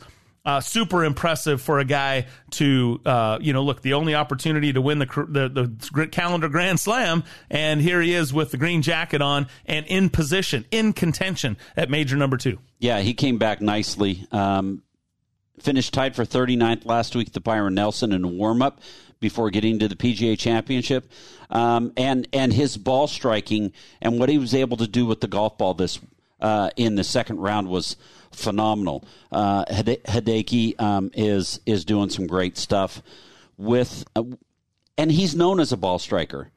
Um, and so if he gets the putter going, um, then H- Hideki will stay right in the mix of things. Um, I, I was totally floored by Brooks Koepka. I mean, he is a guy that we didn't see playing well this week Didn't because of the injury. Enough. Yeah, um, he talked earlier earlier in the week that uh, that his and it came up the glutes. The oh, jeez. he says his glutes weren't firing. Um, his glutes had amnesia. I love that. He had a, his glutes had amnesia. That's next well, level. He's, he's, out here hitting it. He's bombing it. He's hitting it extremely well. He's putting pretty decent, and here he is right in the mix. The thing about Brooks Koepka is when he flies under the radar, which he has this week he seems to take that as incentive for him to play well and uh, to win major championships. And he was definitely under the radar going into this week. So five under par. How deep is it going to go on the weekend? If the if the weather stays like it is, I don't think it's going to go much deeper than about eight under par. I think it'll stay under double digits. So how far back is too far back? We'll talk about that uh, uh when we it, after we talk to Dave Stockton. We got to take a break because he's coming up next, and we're excited to get his thoughts again ho- uh, captained the Ryder Cup at, at this ocean course at Kiawah in 1991, the War by the Shore, and he's a two-time PGA champion. He's a legend. What a phenomenal putter as well. Dave Stockton joins us next. Then we'll get into how far is too far back and who do we like going into this weekend at the PGA. You're listening to Real Golf Radio. Hey, when you're not hunting birdies on the golf course, you may just want to hunt or shoot. Get some guns and ammo. Yeah, it's what you want. It's also the name of the store. Stop in one of the four locations along the Wasatch Front with Get Some Guns and Ammo stores in Murray, Orem, Layton, and Tooele. A great selection of firearms, an indoor shooting range for rifle, pistols, and shotguns, and Get Some has a large selection of range gun rentals so you can try it before you buy it. Beginners are welcome. Come and learn from the experts at Get Some Guns and Ammo, open seven days a week. Introducing the Amazing Rewards for Business 321 program. With the Amazing Rewards for Business Visa credit card from Zions Bank, you earn three points for select business purchases, two points for travel, and one point for all other purchases. Learn more about the Amazing Rewards 321 program at zionsbank.com or your local Zions Bank. Zions Bank, we haven't forgotten who keeps us in business. Subject to credit approval, terms, conditions, and restrictions apply. Zions Bank, a division of ZBNA member FDIC. This is Brian Taylor. In 22 years of hosting this show, the most life changing experience I've had was getting LASIK surgery from Hoopes Vision. I met Dr. Philip Hoopes and Dr. Phil Hoopes Jr. over a decade ago. They helped me through the decision process of understanding what benefits I would experience and the various options I had to choose from. One thing was for sure, I was done with contacts and glasses. What a hassle. Not ideal for my lifestyle. Of course, I was nervous. It's your eyes after all. But the Hoopes Vision free consultation was absolutely key. They were thorough and walked me through through everything to put my concerns to rest. And the day of the surgery was so easy. Really, one of the simplest things I've gone through, and it worked. I could see instantly. And 12 years later, I haven't had any issues at all. I can still see that tee shot land 300 yards down the fairway. Well, you know, close to 300 yards. Anyway, schedule your free consultation today at hoopesvision.com. Join the list of happy patients like Mike Weir, Bruce and Boyd Summerhays, Bob Casper, and me. Oh, and mention Real Golf Radio and you'll save $1,000 off your LASIK procedure. Do it now at You might know Mountain Land Supply for its plumbing products, but did you know Mountain Land Supply also carries landscaping, irrigation supplies, and tools? They can help you design and calculate the exact feet of pipe, sprinkler heads, and nozzles to use for your yard. Using smartphone technology, you can even control your watering with state of the art controllers. For all your landscaping needs, go to mountainlandsupply.com to find the location nearest you. Hi, fellow sports fans. It's Ned Siegfried. What would we do without sports? Following our favorite sports teams, whether it be the Jazz or the Utes or the Cougs, takes our mind off the many challenges in life. Accidents and their resulting injuries are certainly unexpected challenges that many people are forced to deal with. If you're one of these people, we'd love to talk to you about your situation. Call us at 801 222 2222. We'll talk to you for free or visit us at siegfriedjensen.com.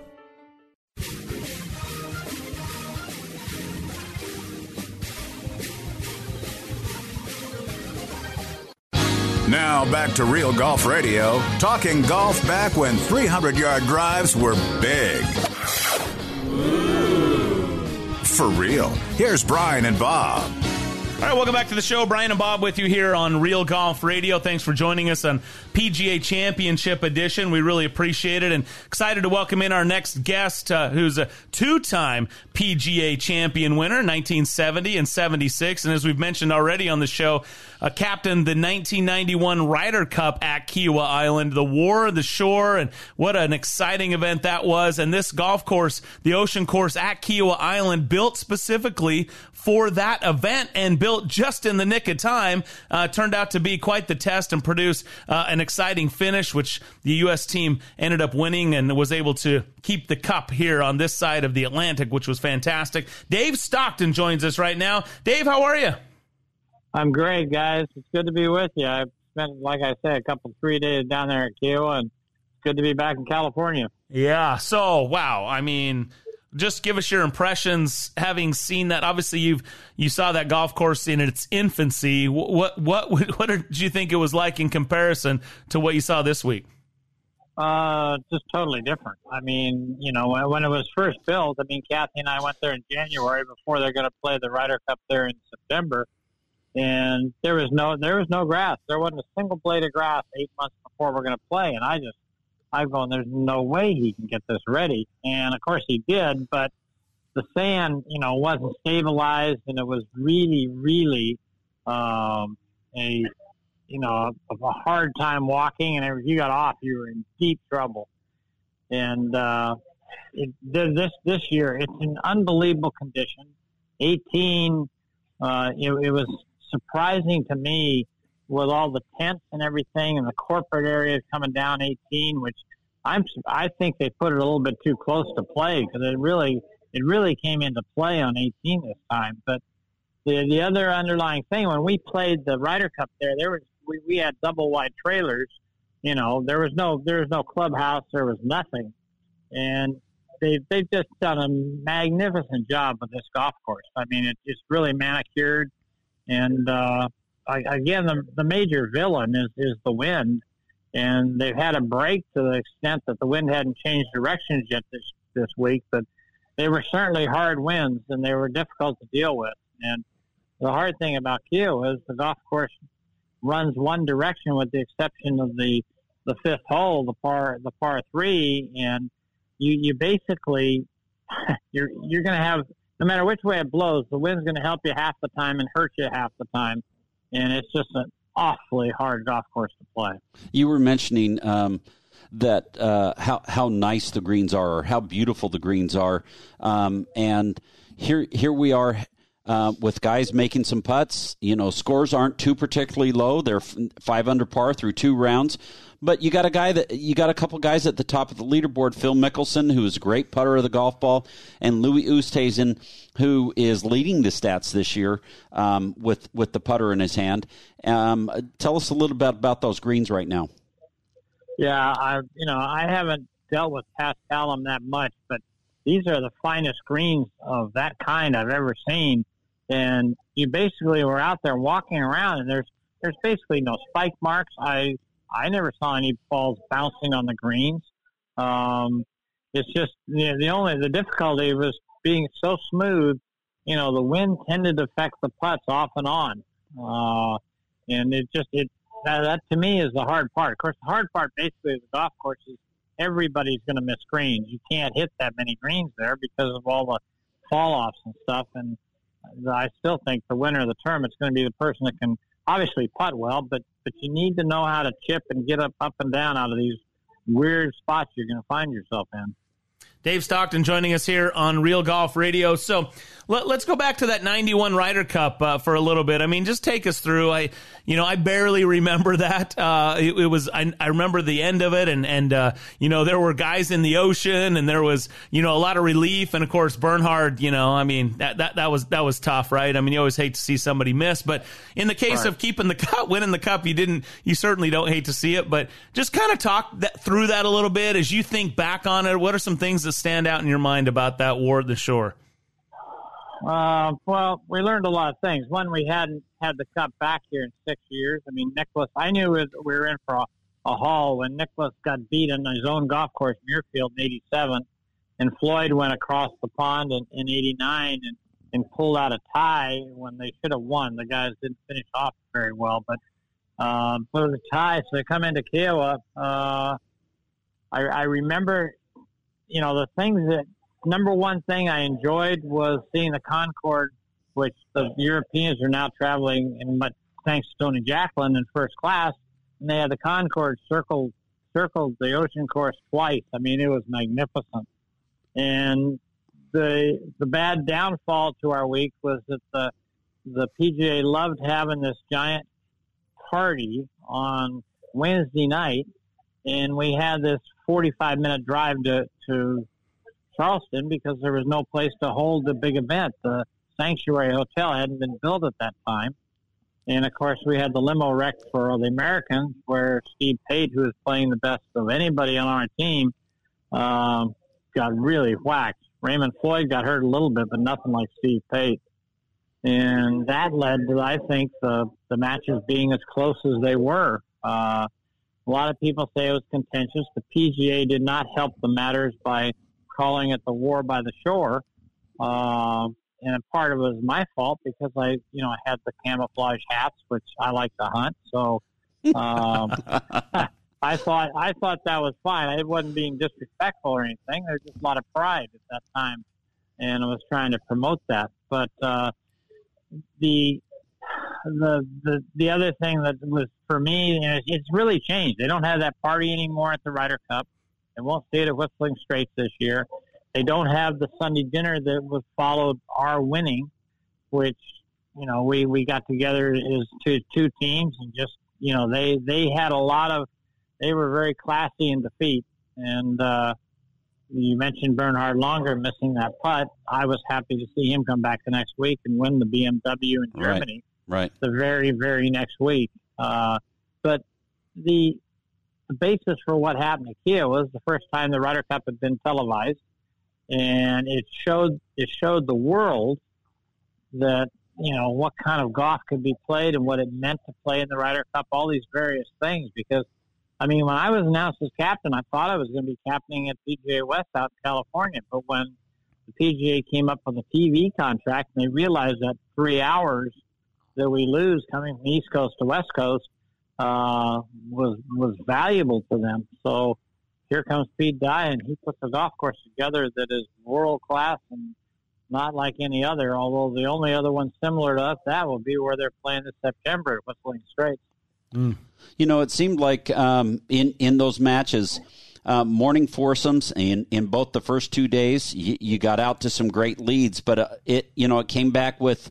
Um, four ball in the afternoons that brought everything back tight, and then sing- it came down to singles at the end.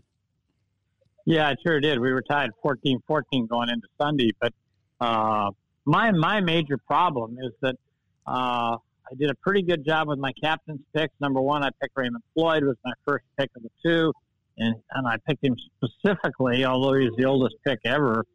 Um, was for him to play with Freddie Couples, who didn't know how good he was at that time. We were going to certainly find out when he win the Masters and all the other tournaments he'd won. But that made a great pairing, and they were really good. They got beat once, but they handled the rest of them. Uh, Chip Beck, you know, was was was there, and and I picked him to go with Azinger. So I had these set teams that I could play best ball or all in shot. And I, but the other team that was under the radar was Peyton Pavin, mm-hmm. and what really hurt me is Pate played. He never had a round over 67 on Kiawah. Every round he played was good. And when he got hurt, I, I hadn't played. I hadn't played Pavin with anybody else, and so I didn't really know how to. Know, I didn't want to sit anybody. I wanted everybody to play, um, and it was really I had to, you know, throw teams together that I had no. I, I thought I was all set.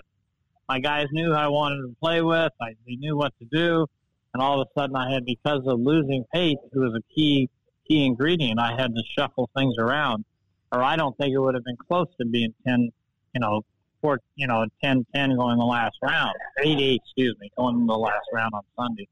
But it was what it was. I mean, it made for a, a sleepless night on Saturday night, and uh, I was thank God I wasn't one of the ones that had to go out there and hit balls the next day. I guarantee you. yeah, Calcavecchia probably didn't sleep too well that night either, huh? Well, uh, that's that's the thing people don't understand. I mean, I put Payne Stewart out first, and I put Floyd out second, and I put Calc out third because the American teams have always put the the best players playing for you out first, and then anchor with the best players. And I had Lanny, who I would have put out first, but he said he was tired, so I put him out in front of Irwin and put Irwin last. So I figure anybody that can win three U.S. Opens has got to be oblivious to pressure compared to other people. And here when I, I watched everybody go off the first tee, and then I raced over to the eighth eighth hole, the par three, and uh, the uh, you know by the time they got there, Payne and both Payne and Raymond were really getting clobbered. But Calc was a couple up, and then Calc birdied eight and went three up, and then he he birdied nine, went four up, and then he parred ten to win it against Monty, and now he's five up with eight holes to go and everybody coming through eight. The other, you know, I, the other eight players uh, were coming through, and every one of them ignored the fact that we're losing the first two matches, but they were really centered in the fact that Cal can do this, Captain, I can do it. Look what he's doing. He's up three. He's up four. He's up five. If if Cal had never lost a hole, and if they tied every single hole, we would not have won that day. I'll guarantee you. Mm. And so, as, as bad as he felt, you know, and it was just sad. I mean, that's why right now you got all these, you know, for instance, Stricker as the captain this year, Whistling Straits going to have six assistants. I had Junior and Ronnie were my two assistants because that's all I could have, but I didn't have enough people to go around. And when I when the last guy went through eight, I went immediately to 17, just in time to come up behind the back of green when Calc. I, I watched I watched Monty put it in the water, on 17, and then Cal, of course, follows it twice. And if I'd have been there, because later it, it came home to me when, you know, Pavin's my third from last guy, and Pavin gets up there and he he he he pulls out a two iron, and I stand between his ball and the tee, his bag and the tee. And he said, "What's the matter, Captain?" I said, "Well, you're not going to hit the two iron. I'll guarantee you that." And I said, you got to get it. You see the bunker to the left. And so he goes back to the bag and he gets the forward. And I'm still standing there. I'm not even moving. He goes, Captain, what do you think? I said, you got a three wood, don't you? And he says, yeah. I said, use it. and he did. He ripped it in the bunker, and that's where he got it up and down out of the bunker for three. I promise you, if if I could have talked to Calc, I would like to have thought that I, you know, would have, you know, it just it, you can't leave him alone out there on an island. Yeah. You know. Yeah. So the Ryder Cup has changed. I mean, when you play the the matches the first two days, you're always sitting a third of your team. So that's four people that are on the range that somebody's got to keep track of, and it's and that's why they got so many assistants, and they, they seriously are needed. So, but it you know we learned a lot at Kiawah, and uh, I think we've gotten a lot better. Certainly, uh, Raymond and I were both assistant captains, uh, along with Olin Browne at, in 2008 at Valhalla, when when Azinger put a whipping on Faldo. Yeah. Uh, just by how he had us work with pods, and we we were in charge. Each, each assistant pro, each assistant captain had four four guys that they were in charge of, and could watch over, and it was so much more seamless than what it was for us at Kiawah. But uh, you know, the, at the end results, you look back on it, and it's such an honor. Kathy, it's the biggest honor we've ever been got, we've ever received, was be able to be a, you know, in charge of a Ryder Cup team and represent the United States. I just got to say, Dave Stockton joining us here. You, you realize the connection with Corey Pavin and a four-wood, though, right? I mean, you step between Corey Pavin and a four-wood. That takes some guts. yeah, but when he was at Shinnecock, he didn't have to hit it over a lake. That's let, let me ask you a question, and, and we've heard it, heard it from you before, um, and I've heard it from my dad. Uh, what is it like to be able to play or captain uh, a Ryder Cup team for the United States? Uh, well, the playing uh, is stressful, but nothing like I think what the captain goes through. If the captain does his job right, uh, then it, then it's very enjoyable. Uh, I know I certainly learned my two two times that I played for for the United States in '71 at Old Warson St. Louis and '77 at Lytham and St. Anne's. Um, and I learned something from both my captains, Jay Hebert and uh, Dow Finsterwald. And you just, you know, it's a learning experience. My take on the thing is that the captain has responsibility to put the players so they can play their best. I mean, the only match I lost was my first match I ever played. Uh, I was standing next to your dad, Bobby. I mean, he and, and Shirley were uh, uh, were there, and we're standing there right ten minutes before we're going to tee off, and they're raising the American flag, and your mom and dad are just crying like crazy. and I'm getting paired with Nicklaus, somebody I have not played a practice round with, and we're I, we would have been good in best ball, but we were playing alternate shot, and only took him about four holes that let me know that he was tired of hitting six irons of green when he normally hits a pitching wedge or mm. something, you know. And I'm I'm telling him, you're the best golfer in the world. I said you should be able to get anything there. I apologize. This is, I'm hitting it as far as I can hit it. You know. Wow. So and you know you just you, you know you learn from your experiences and you know uh, Azinger gave us a great template in 2008. I think it was the best. He profiled his team as I did too in '91. But uh, it's it's going to be exciting at, at Whistling Straits, and there's you know it's there's no favorites going in because we're the home team. Hopefully, it turns out like like the Europeans did to us in France three years ago. I hope so, anyway. Yeah, we do as well. Dave Stockton joining us here. So before we let you go, how about Phil Mickelson? Uh, I, I mean, this is, you know, he goes out and wins a couple times on the Champions Tour. Otherwise, has kind of been a no show on the PGA Tour this year. And here he has the lead at the halfway point of the PGA Championship, looking to try to become the oldest player to win a major. I mean, it's it's pretty remarkable. What's what's your thoughts on Phil this weekend? Well, you got to hand it to him. Uh, Phil obviously has got the short game. Uh, there's no question about that. It's just whether or not he can find his ball fast enough. And I, I really think that off the tee, the fairways give you an opportunity in certain places. They're not as narrow as they could be.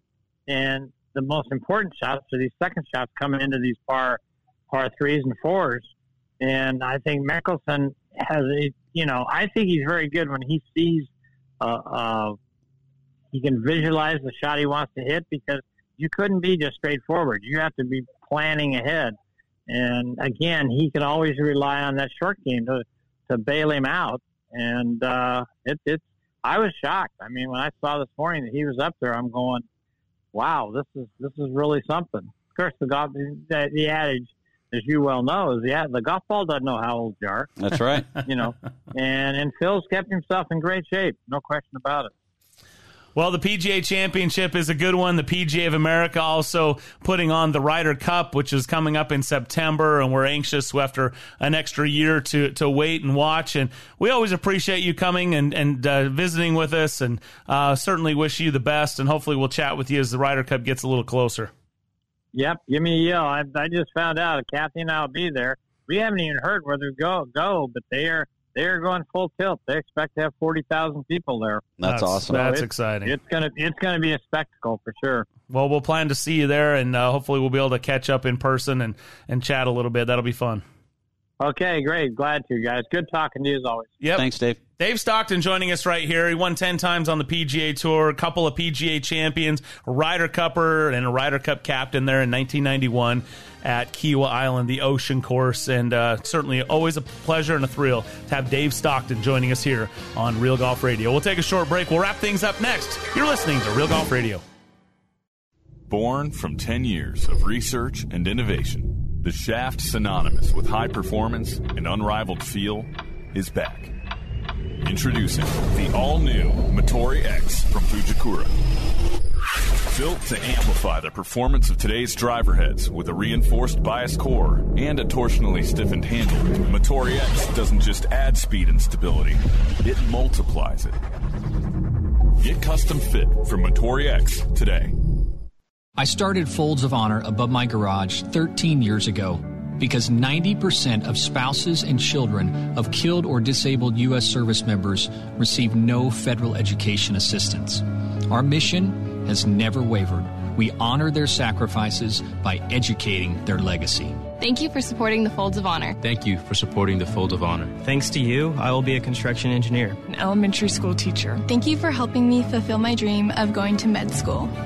We're able to award these scholarships because patriots like you refuse to turn your back on the cost of freedom. Join the Folds of Honor Squadron today. Your $13 a month will help ensure we never turn military families away. This is your call to duty.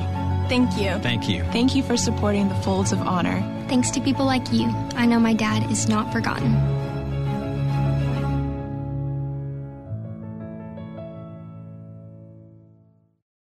Those who know love heading to St. George, Utah for year round fun, especially golf. But where to stay is always a challenge, and getting a tee time can be tough. What if there was a Scottsdale style golf resort in St. George where you can stay and play? And what if you could own your own residence there? Well, now there is. Introducing Black Desert Resort at Entrada. The second and final chapter of the Entrada vision offers a full community with exceptional amenities from residential villages, hiking trails through preserved lava flows, spa, world-class dining and shopping, and a Tom Weiskopf championship golf course. It's literally an outdoor paradise that will strengthen family bonds and make lifelong memories. That's life at Black Desert. Find out how you can stake your claim at blackdesertresort.com. Blackdesertresort.com. Exclusive real estate opportunities are available now. Black Desert Resort at Entrada. Unlike anything you've experienced before.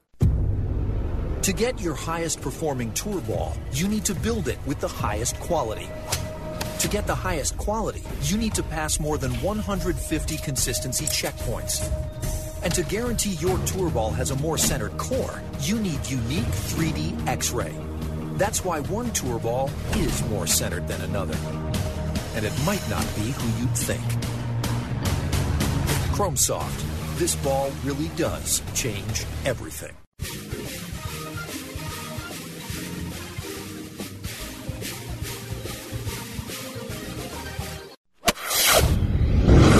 Now, back to Brian Taylor and Bob Casper on Real Golf Radio. Real Golf Radio. Hi, welcome back to the show. Brian and Bob with you here on Real Golf Radio. This segment is brought to you by Black Desert Resort. Check out blackdesertresort.com where it's remarkable within reach, the all new resort community that is uh, under development right now in St. George, Utah. Some exclusive real estate opportunities available. Go to blackdesertresort.com and request more information and check it out. Tom Weiskopf Championship Golf Course, Resort Center Hotel, shops, restaurants. This thing has it all. And it's right there in the beautiful, very popular and, and growing community of St. George, Utah, down there in southern Utah. All right, welcome back to the PGA Championship uh, edition of the show. We appreciate you being with us, and of course, a lot of talk about Phil Mickelson, but uh, this guy very well may have something to say about it before it's all said and done.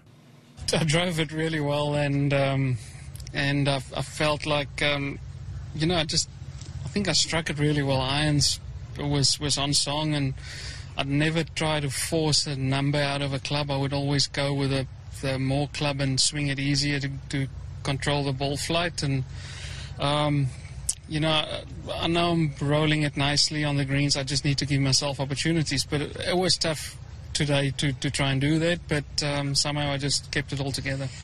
Yeah, he did. Uh, Louis Oosthuizen is, you know, what a sweet swing that he has, and we've noted that in, in years past. And seems like at the Masters, he's always one that you kind of throw in maybe as a as a dark horse. But Bobby right. hasn't won a major championship since 2010, as we mentioned. Yet he sits there at five under par, 71-68, and uh, he'll be in that final group later today. Uh, what's your thoughts on Louis? Well, Louis Oosthuizen's kind of interesting. Um, you know, he is tied for the lead right now. Uh, so it's just to be yet to be determined what what happens and how he's going to finish. But in 2019, he was tied for first after 36 holes in the Masters, and he finished tied for 29th. 2017 at the Players Championship, tied for first, finished tied for second, and in 2010 in the Open Championship, he led by five shots and ended up winning. So Louis kind of gone both directions, but I, I, I, liked his thinking and what his comments were that he didn't ever try to force the issue and hit the the the shorter club and hit it long. He always took the longer club and uh, and played the percentage, um, tried to take the spin off of it and not not uh, really get the ball spinning, especially going into the wind. So uh, maturity is a big part, and both these guys that are at the top of the leaderboard have a lot of maturity in their games and understand what these what the situations are with the wind. Ah, well, you know the old adage: if it's breezy, swing easy. And yep. you know we experienced that in San Diego this week, playing yep. uh, you know with those uh, at sea level with those winds, and and it's true. You know it's I, you know again we normally play in a high desert where there's no humidity and it's at four thousand feet, and you know ball can just go, and you just you just get after whatever the number is, and you know you know normally back home I'm hitting nine iron 150 yards. There was times I hit six iron right. 150 yards. Right. You know it just took took a little off off of it, played more control because of that very thing. You get it spinning into that wind, it's yeah. going nowhere. Yeah. And so these guys at the top, wouldn't you say uh, right down the list? You know, Mickelson, Oosthuizen, you know, Koepka Grace, Bezuidenhout, uh, I mean, uh, Hideki Matsuyama. These guys are indeed striking the ball well. I don't think you can fake it around this golf course. No, and you can't. And the other thing that uh, Louis Oosthuizen has going for him right now is he's had four top tens so far this year and 13 starts on the PGA Tour.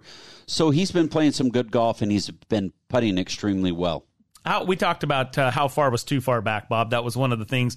If it, if you think it's going to maybe get to eight with these difficult conditions, you know h- how much ground can really be made up on a Saturday and a Sunday. Of course, Saturday being the big one with moving day, getting yourself into position for that Sunday. Now we have seen that sometimes when you're far back, you just kind of let it rip because you have no other alternative and essentially nothing to lose. So I'm wondering if guys at even par, for instance, like a Viktor Hovland was one of the guys I had right. that I mentioned going into this one. Matthew Fitzpatrick sits there at even par. Bryson DeChambeau there at minus one. Uh, so there there are some guys, and then going back just a little bit further, we have our defending champ, Collin Morikawa, at plus one, and a lot of pre-tournament guys talking about the big hitter in Tony Finau, who plays well in major championships. He's there at plus two. So when I mention some of those guys, I mean, again, plus two, seven shots back.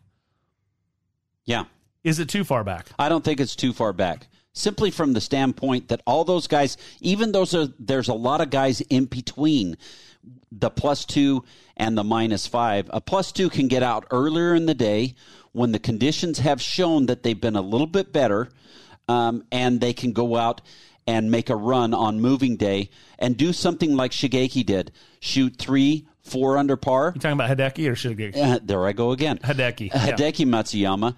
Um, they get three, four under par in the third round. A guy that's at plus two could get to two under par, and he's got an opportunity to be in the mix on Sunday. Yeah, well, it's a great point, and I've often thought in these kinds of golf court tournaments where it's uh, such an advantage to play early that you know everybody's had an early late Well, now the guys that didn't fare so well, Yeah. they get the early again, right? Yes. And so uh, it is a, an opportunity for them to go out and post a number and watch everybody else come back. We, we followed uh, our good buddy Tony Finau in round number two.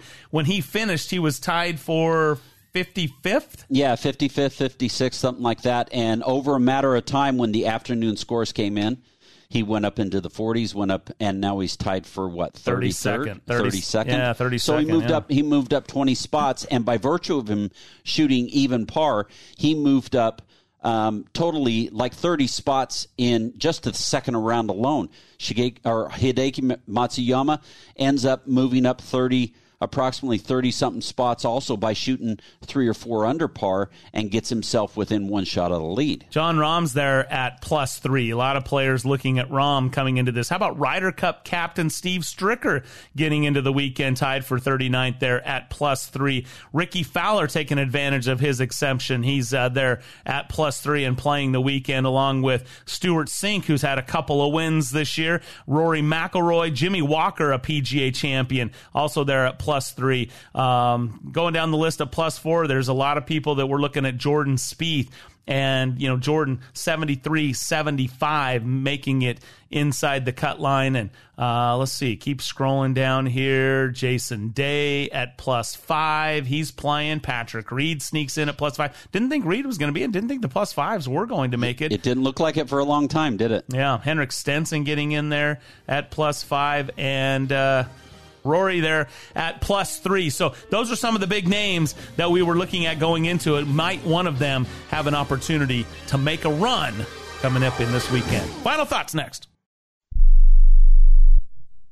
Hey guys, BT here, and Bob and I are two happy customers of Barbecue Pit Stop. I'm absolutely in love with my new Yoder YS640S. This is the most versatile smoker grill I've ever used, and its Wi-Fi makes it a cinch. I feel like a barbecue pit master. Hey, whatever you need from grills and smokers to rubs and sauces, Barbecue Pit Stop has it for you in one of their three locations, Lehigh, Salt Lake, or Layton, or online at barbecuepitstop.com.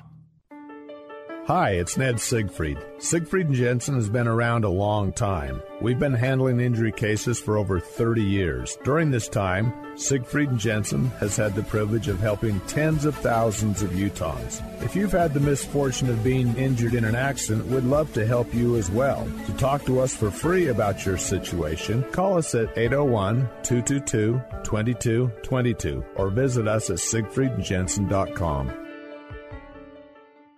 Hotel Park City, along with the spa and Ruth's Chris Steakhouse, are open. Parents were tired, forced into homeschooling, juggling work at home and kids at home. Well, take a staycation and escape to Hotel Park City. The pool's open, fitness center, Bandanas Grill, Ruth's Chris, the spa, and the golf course. From suites and the cottages that offer private hot tubs on the balcony and three fireplaces, you gotta get away. To Hotel Park City, call 435-940-5077. That's 435-940-5077 for reservations today.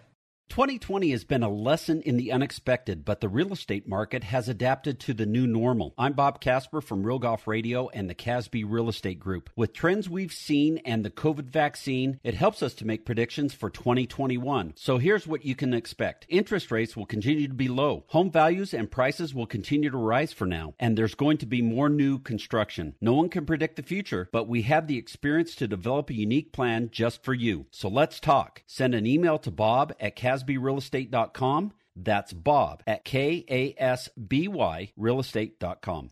Introducing the Amazing Rewards for Business 321 program. With the Amazing Rewards for Business Visa credit card from Zions Bank, you earn three points for select business purchases, two points for travel, and one point for all other purchases. Learn more about the Amazing Rewards 321 program at zionsbank.com or your local Zions Bank. Zions Bank, we haven't forgotten who keeps us in business. Subject to credit approval, terms, conditions, and restrictions apply. Zions Bank, a division of ZBNA member FDIC. Temperatures are rising, and you know what that means. It's time to turn your water on your sprinklers. Turn to the experts at Mountain Land Supply to get you the right products for your yard. Mountain Land Supply is an exclusive Rainbird golf distributor in Utah. That means the golf pros and superintendents trust Mountain Land Supply and Rainbird for their sprinklers, controllers, pipe, and everything they need to irrigate the golf courses. Shop where the pros shop. Go to mountainlandsupply.com to find the location nearest you. You're listening to Real Golf Radio. Now back to Brian and Bob.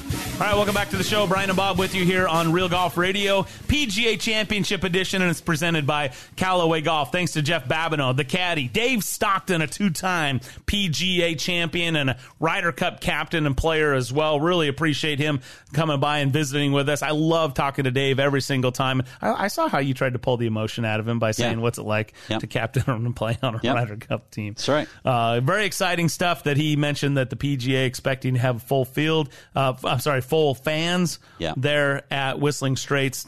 Very, very, very cool stuff. All right, Bob. Is history going to happen this weekend? Well, it certainly will. Somebody will become a Yes. PGA championship winner. How about the How about that top of the leaderboard? Well, I like the top of the leaderboard. I think Phil Mickelson. I would I would go after I would go for a pick for Phil. I would also go for a pick for Brooks Koepka because I think uh, he's got more in his tank where majors are concerned. So you're going with the sentimental. Your heart's going there with Phil, but you're going to cover yourself with a bet on Brooks. Absolutely. Interesting. All right. Thanks to Dave Glauser, our producer. He's Bob Casper. I'm Brian Taylor. Enjoy the weekend at the PGA Championship Ocean Course at Kiawah. We'll see you next week right here on Real Golf Radio.